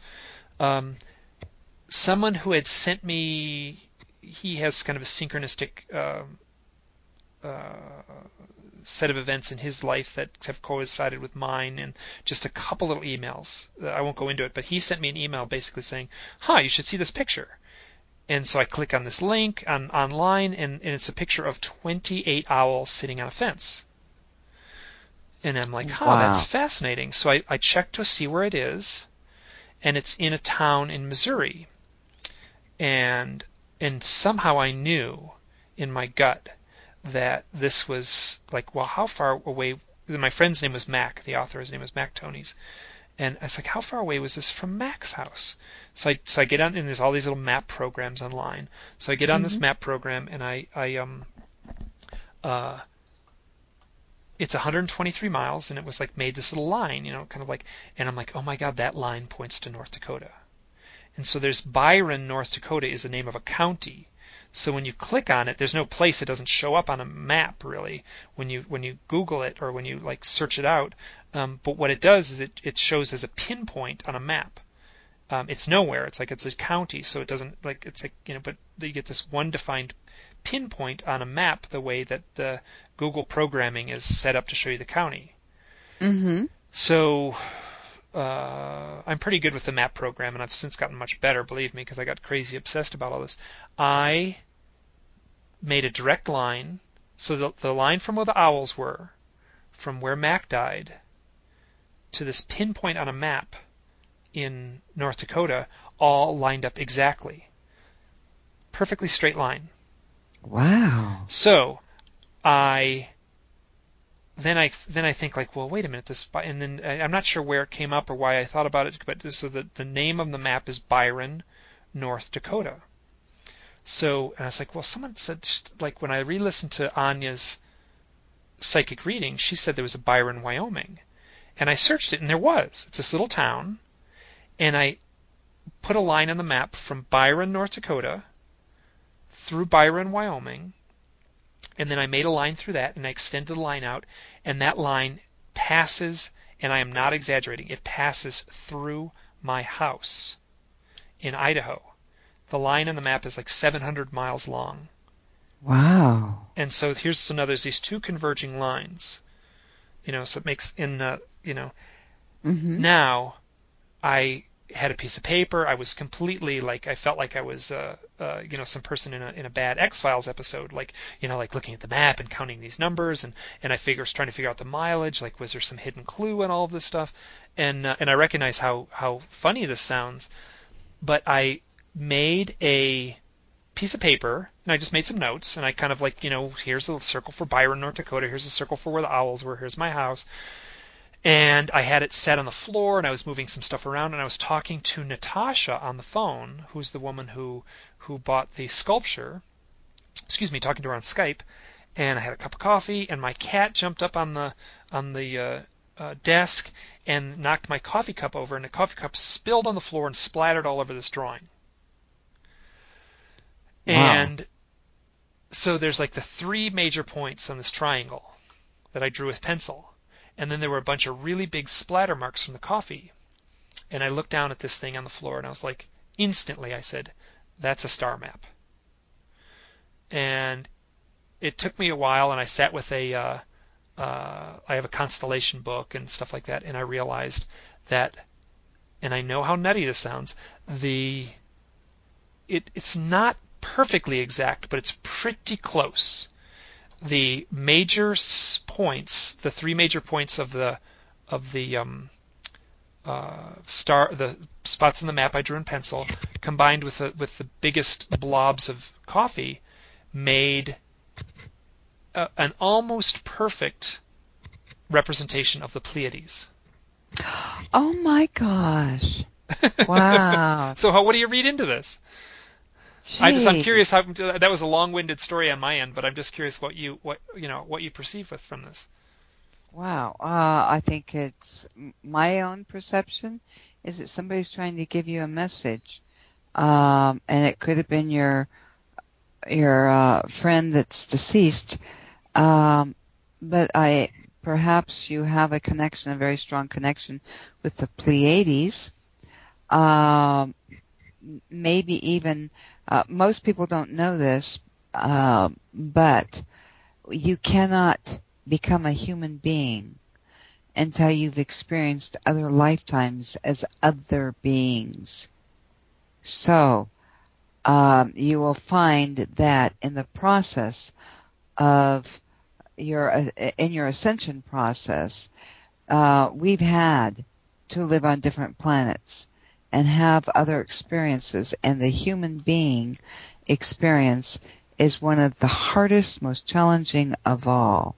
So perhaps what you are getting is that you have a strong connection to the Pleiades because once we finish a certain ascension process to which we then are what we can call masters and too many people have negative things to say about masters and all it means is one who has lived through experience many lifetimes to achieve the knowledge does not mean they're better than anyone. All of us will become masters at some time. Mm-hmm. And that's what Neale Donald Walsch says. Okay. Oh, good. I haven't heard him for a while, but he says uh, that in no in in you know in in he says it differently, but basically you're sure. you're you're saying what he said. Right. Yeah. Absolutely. And so uh, it sounds. I, I I just really think that you have uh, maybe you have more of a connection because once we become masters, we can then choose how we want to continue do uh, helping others. And some people, which is one of the reasons why there's a lot of mantises. Some people really enjoyed being a mantis being, and have gone back after they've reached mastery, and have gone back to being you know, mantises and assisting in that end, and the same thing with some others. And, but, and uh, oh, keep going.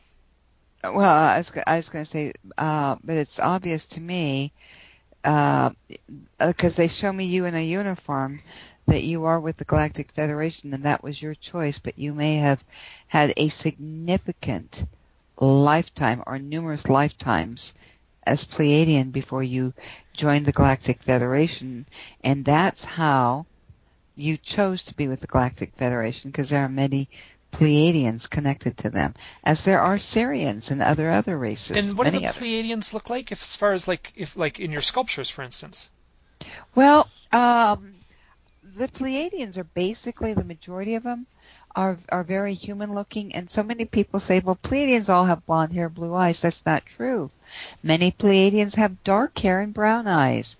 It has nothing to do with the coloring because once you understand what your powers, true powers are, you can choose to look any way you want. You don't have to. Uh, it, it, just because a person's blonde doesn't mean that they're uh, they haven't been a reptilian before they came into the human body. You know what I mean? Mm-hmm. Or they haven't been something else. So uh, we have to quit putting on um, that all Sirians look this way and so forth like that. There are so many races. As you see, Earth is one of the smallest planets in the galaxy, well, actually in the universe.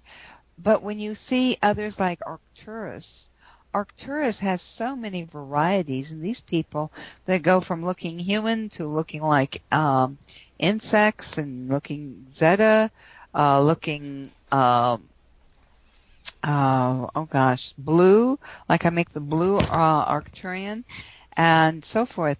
So when uh, people say, well, what do they look like when they come through? Say, well, if you're to describe human, what does a human look like? Mm-hmm. Sure. I mean, an Aboriginal from Australia looks much different than a schoolgirl from Norway.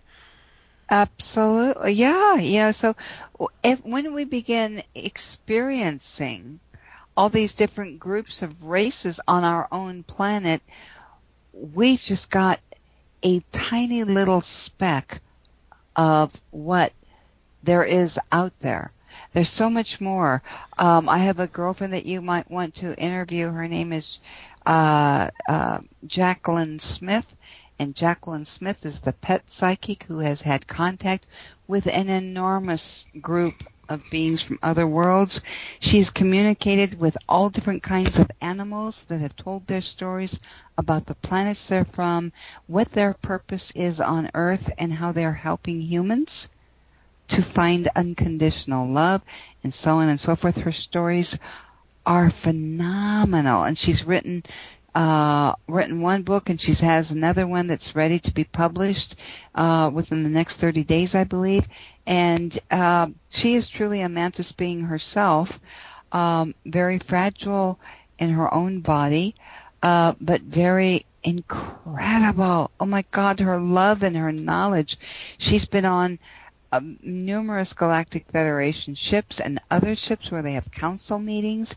She can describe and draw the pictures or can get help you even uh, in your own drawing of what's out there. And we have to stop thinking that if it doesn't fit what we've been shown as human beings, it doesn't exist.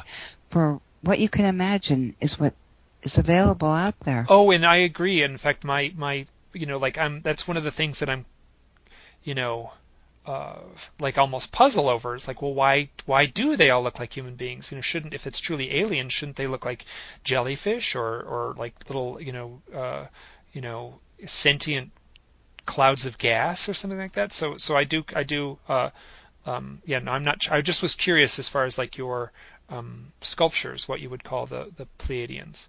Oh yeah, uh, and the Pleiadians, uh, you know, there again. Um, I would say most of them are very human looking, but there's also blue Pleiadians. The blue Pleiadian woman, I mean, I had no idea there were blue Pleiadians. Um, I'm, you know how many humans there are on this planet that are very odd looking, and yet, uh, I'll never forget, there was a, a guy that I met who has, uh, the doctors say he's severely deformed and they gave it a name because there's only a handful of people, and yet uh, there are beings in the universe that look exactly like him, and so it's he's not deformed. He just happens to have come from another world. We've got to stop that. Look at um, the people that are born. That have you ever seen somebody that has a slit for a pupil? No. Okay, well, I worked for an ophthalmology uh, firm, uh, I was the uh, administrative assistant executive secretary to a phenomenal ophthalmologist um, who owns uh, Valley Eye Center in California, in Van Nuys, California, and we had patients in there that would come in and their pupil was shaped just like uh it was elongated like a slit. Like a cat. And absolutely. Or and there are some cats that have round pupils. So it just depends. Look at look at the reptilians. Some reptil, reptiles have slits and others have round pupils. So a variety. But they are told that they have a disease because or a deformity because we it doesn't fit the norm. And we've got to stop calling it deformity and start embracing these as what wonderful um, ch- differences they are in beings. I met a woman one time that was uh, like, oh, I think she's like six foot two or over. She was gorgeous, and she never ever had sugar, ever any kind of sugar or milk products. She only grew that or ate that which grew naturally from soil. That was it. That's the way she was raised. And I told her at the time I met her years ago before I was awake and I said, so what planet do you come from? And I, it, it just came out of my mouth. And she just smiled at me and said nothing. And then I found out when I was taken to the mothership to be healed of the brain tumor, the beings that picked me up were gorgeous women. Oh my God, they were drop dead gorgeous, great bodies and everything. And I'm, I'm thinking to myself, whoa, wish I had a body like that. I want to know how they do it. And telepathically, the, the woman that was the head of this group that was, um, uh, on the transporter ship said, that's because we only eat those things that grow naturally from the soils. Whoa. And that was uh, a, that, a direct quote from this other woman that was Absolutely. And I, all of a sudden I realized that when I said to this woman, uh, at this restaurant, um, at the time, um, that when I had met her and I said, what planet do you come from? Little did I know that that is the truth. That's the way they eat.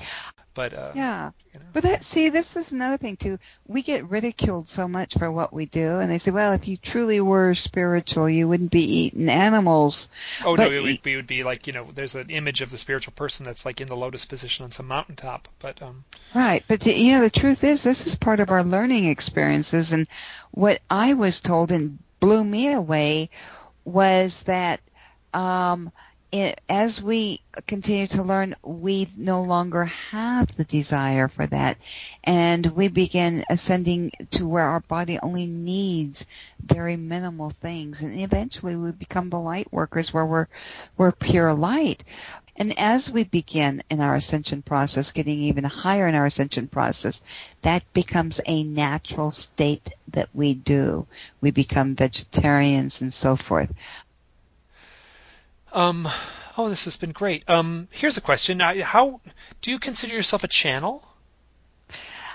I didn't used to, but then I'm told I have to stop denying what I am. Haha, you and me both. Ah, there we go. Good. Absolutely. It's not easy sometimes, huh? Absolutely, because we're so used to thinking that, well, I'm just an ordinary person, or I don't really have that ability for, uh, I'm just a human.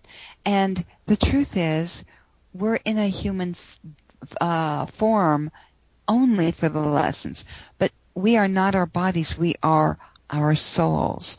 So when we begin embracing the abilities that we have within us, we begin developing even more and more. Or I shouldn't say developing them. We begin using them because we are awakened to our abilities. And we both are, all of us are channels. All of us. But it's when we're ready to open up that line of communication that we actually then acknowledge what we are. Can I ask a question? Sure. As far as like you, channeling, just as something that came up, and, and what's going to happen November 4th for me? It might be nothing. Wow. Um, I don't know why, but I'm saying that um, this is not something that I, that I'm supposed to comment on because what, and I know that but it is it's kind of like the whatever happens to you on on November fourth, uh, and I don't know what that day is to you, but perhaps this is something that is a very special uh, thing that you need to experience for yourself, and to have um, to think in advance to have somebody tell you what will happen and so forth, you can either find yourself disappointed or find out that you're um, you won't experience it the way you need to. Okay, because there's a Sometimes. yeah. So here, uh, like, I, there was a, um the event that took place in 1974 when I was 12 years old. I was walking home from a high school football game with a guy named Mike.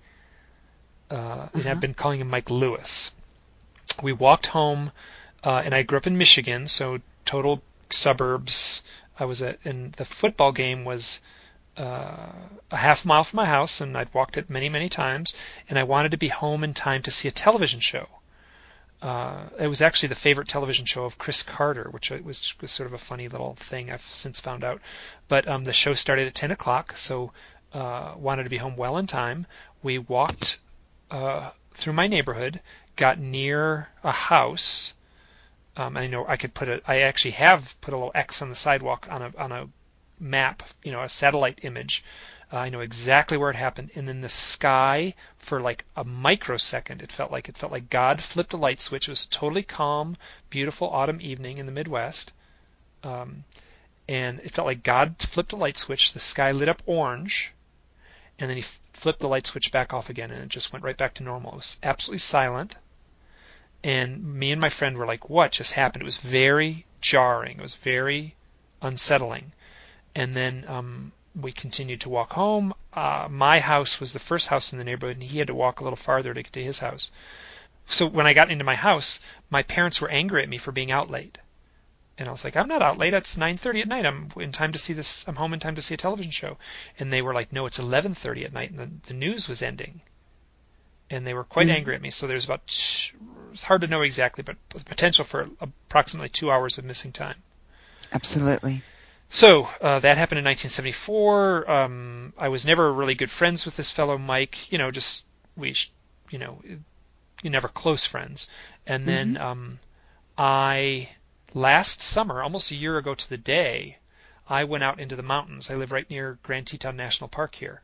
Um, and what I do is I go into the mountains and I go alone. I hike as deep as I can into the mountains, and I sleep out under the stars. I can you can usually tell if it's going to be a nice night, and and uh, so I just take as minimal gear as I can, tiny little sleeping bag, um, and a little pad to sleep on, and I, you know, maybe sometimes I've hiked as far as 10 miles, and then I'll just unroll the sleeping bag, and then when the sun goes down, I go to sleep, and but before I go to sleep, I say uh, and I usually do this in a place of true inspiration. Like I don't push it. Like if I'm not truly inspired, I don't bother doing it.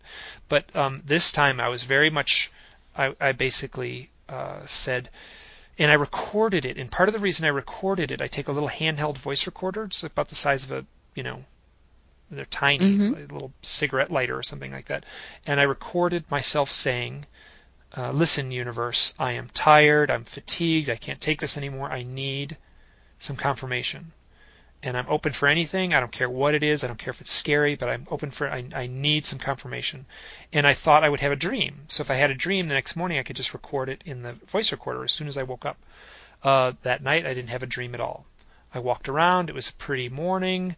Um, and then when I got back to my house, which would have been about lunchtime, after walking back on the trail and driving back to town and then driving to my house, I checked my email and I had a friend request on Facebook from Mike Lewis. And he was the person I hadn't talked to. He was the person that night of the missing time event. And I hadn't talked to him in, oh, since probably 1980. So that's close to th- 30 years. Yeah, close to 30 years, 29, 28 years. Sure. And then, um, uh, and it kind of freaked me out you know uh, mm-hmm. so in in and he his email came and when I recorded the little thing, it was about 10 o'clock. I didn't have a watch with me, but I think I said it's about 10 o'clock. And then his email came in at 9:38. So in essence, he was like emailing me the same moment I was asking for help from the universe. Um, I've since said, you know, I've shared like just some general hellos and things like that with him uh, over the internet. Um, mm-hmm. Talked a little bit about you know people we knew in the neighborhood, and you know he doesn't live in the same state anymore, and um, so and and I want and like I realize there's going to be a day when I'm going to ask him. I'm going to call him up and say, "What what do you remember happening that night?" Mm-hmm. Uh, and it was made me nervous to think about it. So it, last Christmas time, I had a dream. In this, in that, and I separate my dreams into what I amount to like normal dreams, which are like you know feel normal. They're just and mm-hmm. then and then some th- some dreams are are have a heightened sense of vividness, and I just refer to those as my vivid dreams, or sometimes I'll call them my reassuring dreams.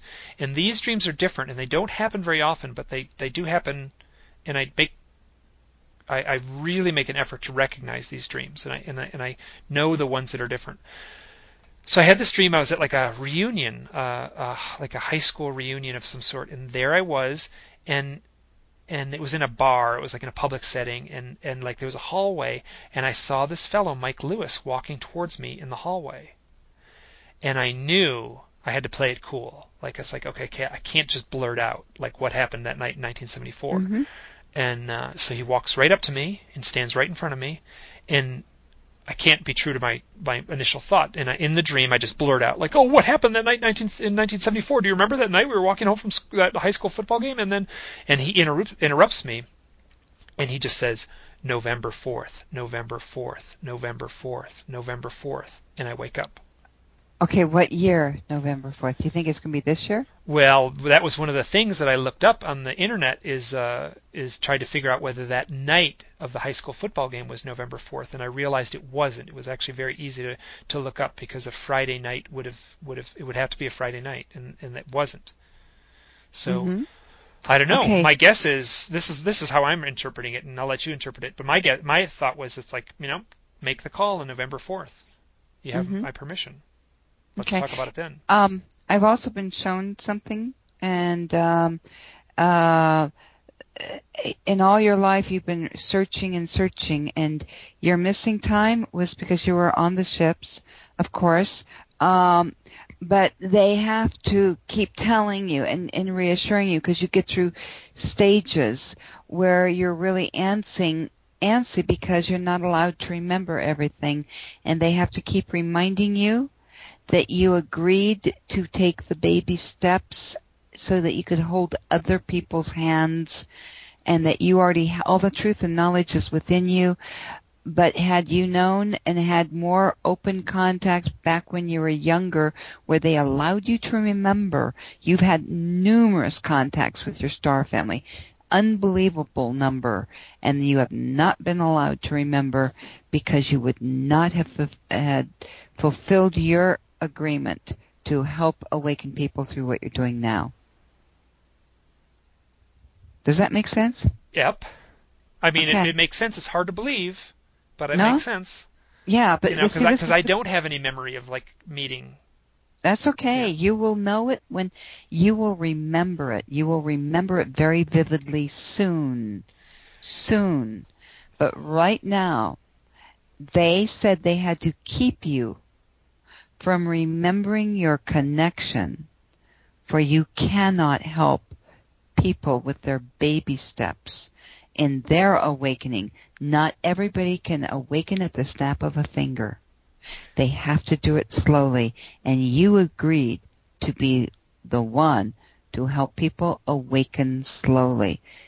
Whether or not that makes sense to you, you gotta just trust your heart. And it Let makes it, it makes very real sense to me. And, and one of the things that I feel like I'm going to do is on November 4th, I'm going to figure out a way to contact this fellow Mike and just say, you know, maybe I say, hey, do you remember that night in 1974? And maybe he says, no, I don't know what you're talking about.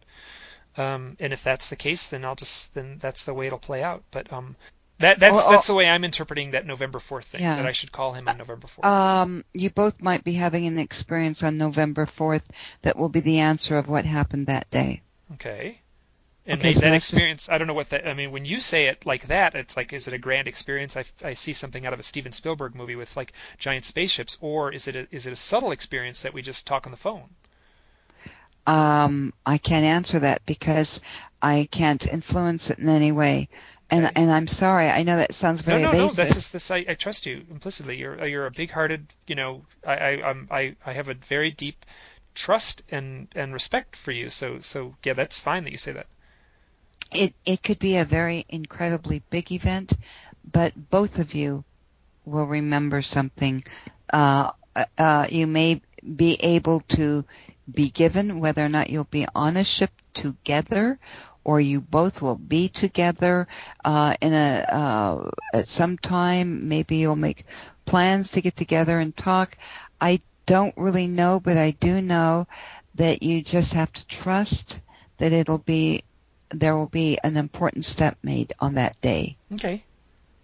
Hey, I, this has been just great, and if you want to follow up on anything, and I would, and and uh, feel free to contact me, and and and thank you so much for your time, and and I feel like um, it, this is interesting, and I and I I feel like I do this this stuff from a place of no ego.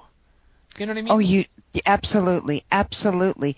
This is who you are. You are an incredible light worker for the Galactic Federation, and I am now seeing it. I had no idea until they showed this to me, and you have to trust that um, you are doing exactly what you what you need to be doing, and this you, you have no idea of the people that you're going to be actually assisting and helping.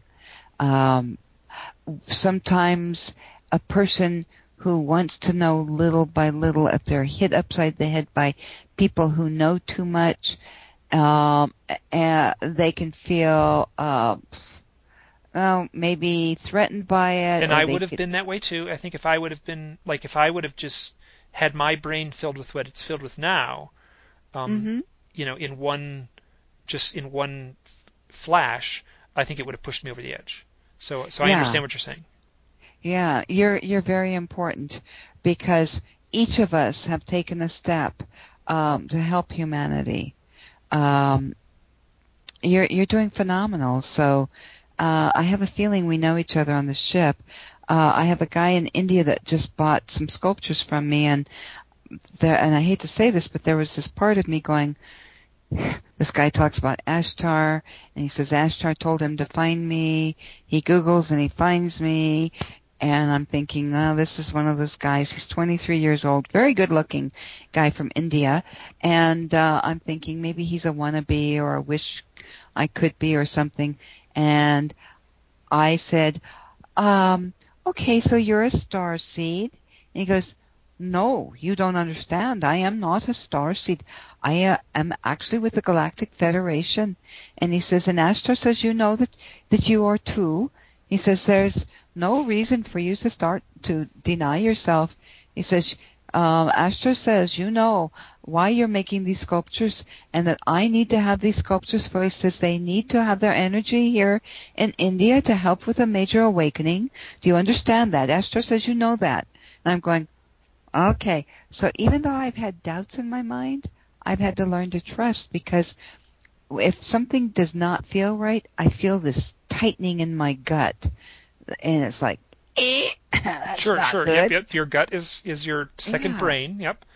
So this guy, I sent them out to him, and um, I'm I'm anxious to hear when he receives them that he um, what happens with them. But I have to believe that he's with the Galactic Federation, for there were some things he told me that were exactly what I've been told by Ashtar and those of the Galactic Federation, and he could not have said them more perfectly than what I was told as well. So I have to stop with my doggone doubts because even I have doubts and there's times when I question my guides keep saying, you're not doing anyone any favor by constantly doubting. Use discernment and use love. For even those who are wannabes, you must love them and embrace them. For when the time comes, they will create their own reality and it will no longer be that they're making up something. It will be a reality for them. So love them all. Stop with the judgment. I'm going, okay, okay, and I'm the one person that I judge the most harshly and with the most scrutiny is myself. And stop judging yourself and start embracing yourself with unconditional love because let me tell you, you are doing a phenomenal job. You need to get find ways to get your website out more. You need to start pushing it more because there are people that need to take take the uh, baby steps with you through your website. So okay. Well, this has been great. Um, I'll let you go. It's been two and a half hours, which is which is Oh much God. much longer than I thought we would have gone. For, Okay. gone at it. And um, and I will uh, uh, hopefully we'll we'll meet again soon. Absolutely. Absolutely. I'm so excited. I am just so honored to know you. Let me tell you, you're doing a phenomenal job. I had no idea. I have not uh listened to it. Now I have to do this. Oh, Did you should listen to. I me- interviewed Myriam Delicado. You'll like that one. Okay. All righty. Thank you so much. Bye now. Thanks again. Bye bye. Wow, that was great.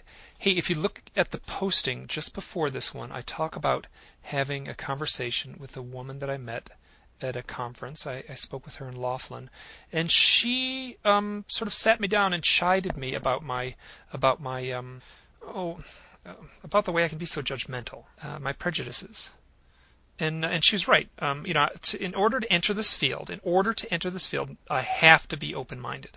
Um, I've made a very real decision to step into this fray, and in doing so, I have to be completely open-minded. I will say that uh, Cynthia Crawford would have, uh, you know, I said this at the beginning, I would have dismissed her um, uh, before stepping into this realm. Presently, I feel like I'm different, and now I uh, listen to her. I paid very close attention. I trust her motivations. I trust her intentions. Uh, her story is very intense and hard to believe. That said, um, I, I feel like I got a lot out of it. Whether this stuff was literally true, you know, f- this she said a lot of things that that that uh, that uh, challenged my right brain. And I will say that uh, if I let the things she says wash over me, the way mythology would wash over me, I find I can drink it in. I find I can drink it in at a really pure level, and and that's great. And maybe that's how I need to proceed sometimes. Maybe that'll change. I'm not sure. Uh, I had a great time with this conversation. I love the woman dearly, and I encourage you to visit her site. If you made it this far, thanks for listening. Bye now.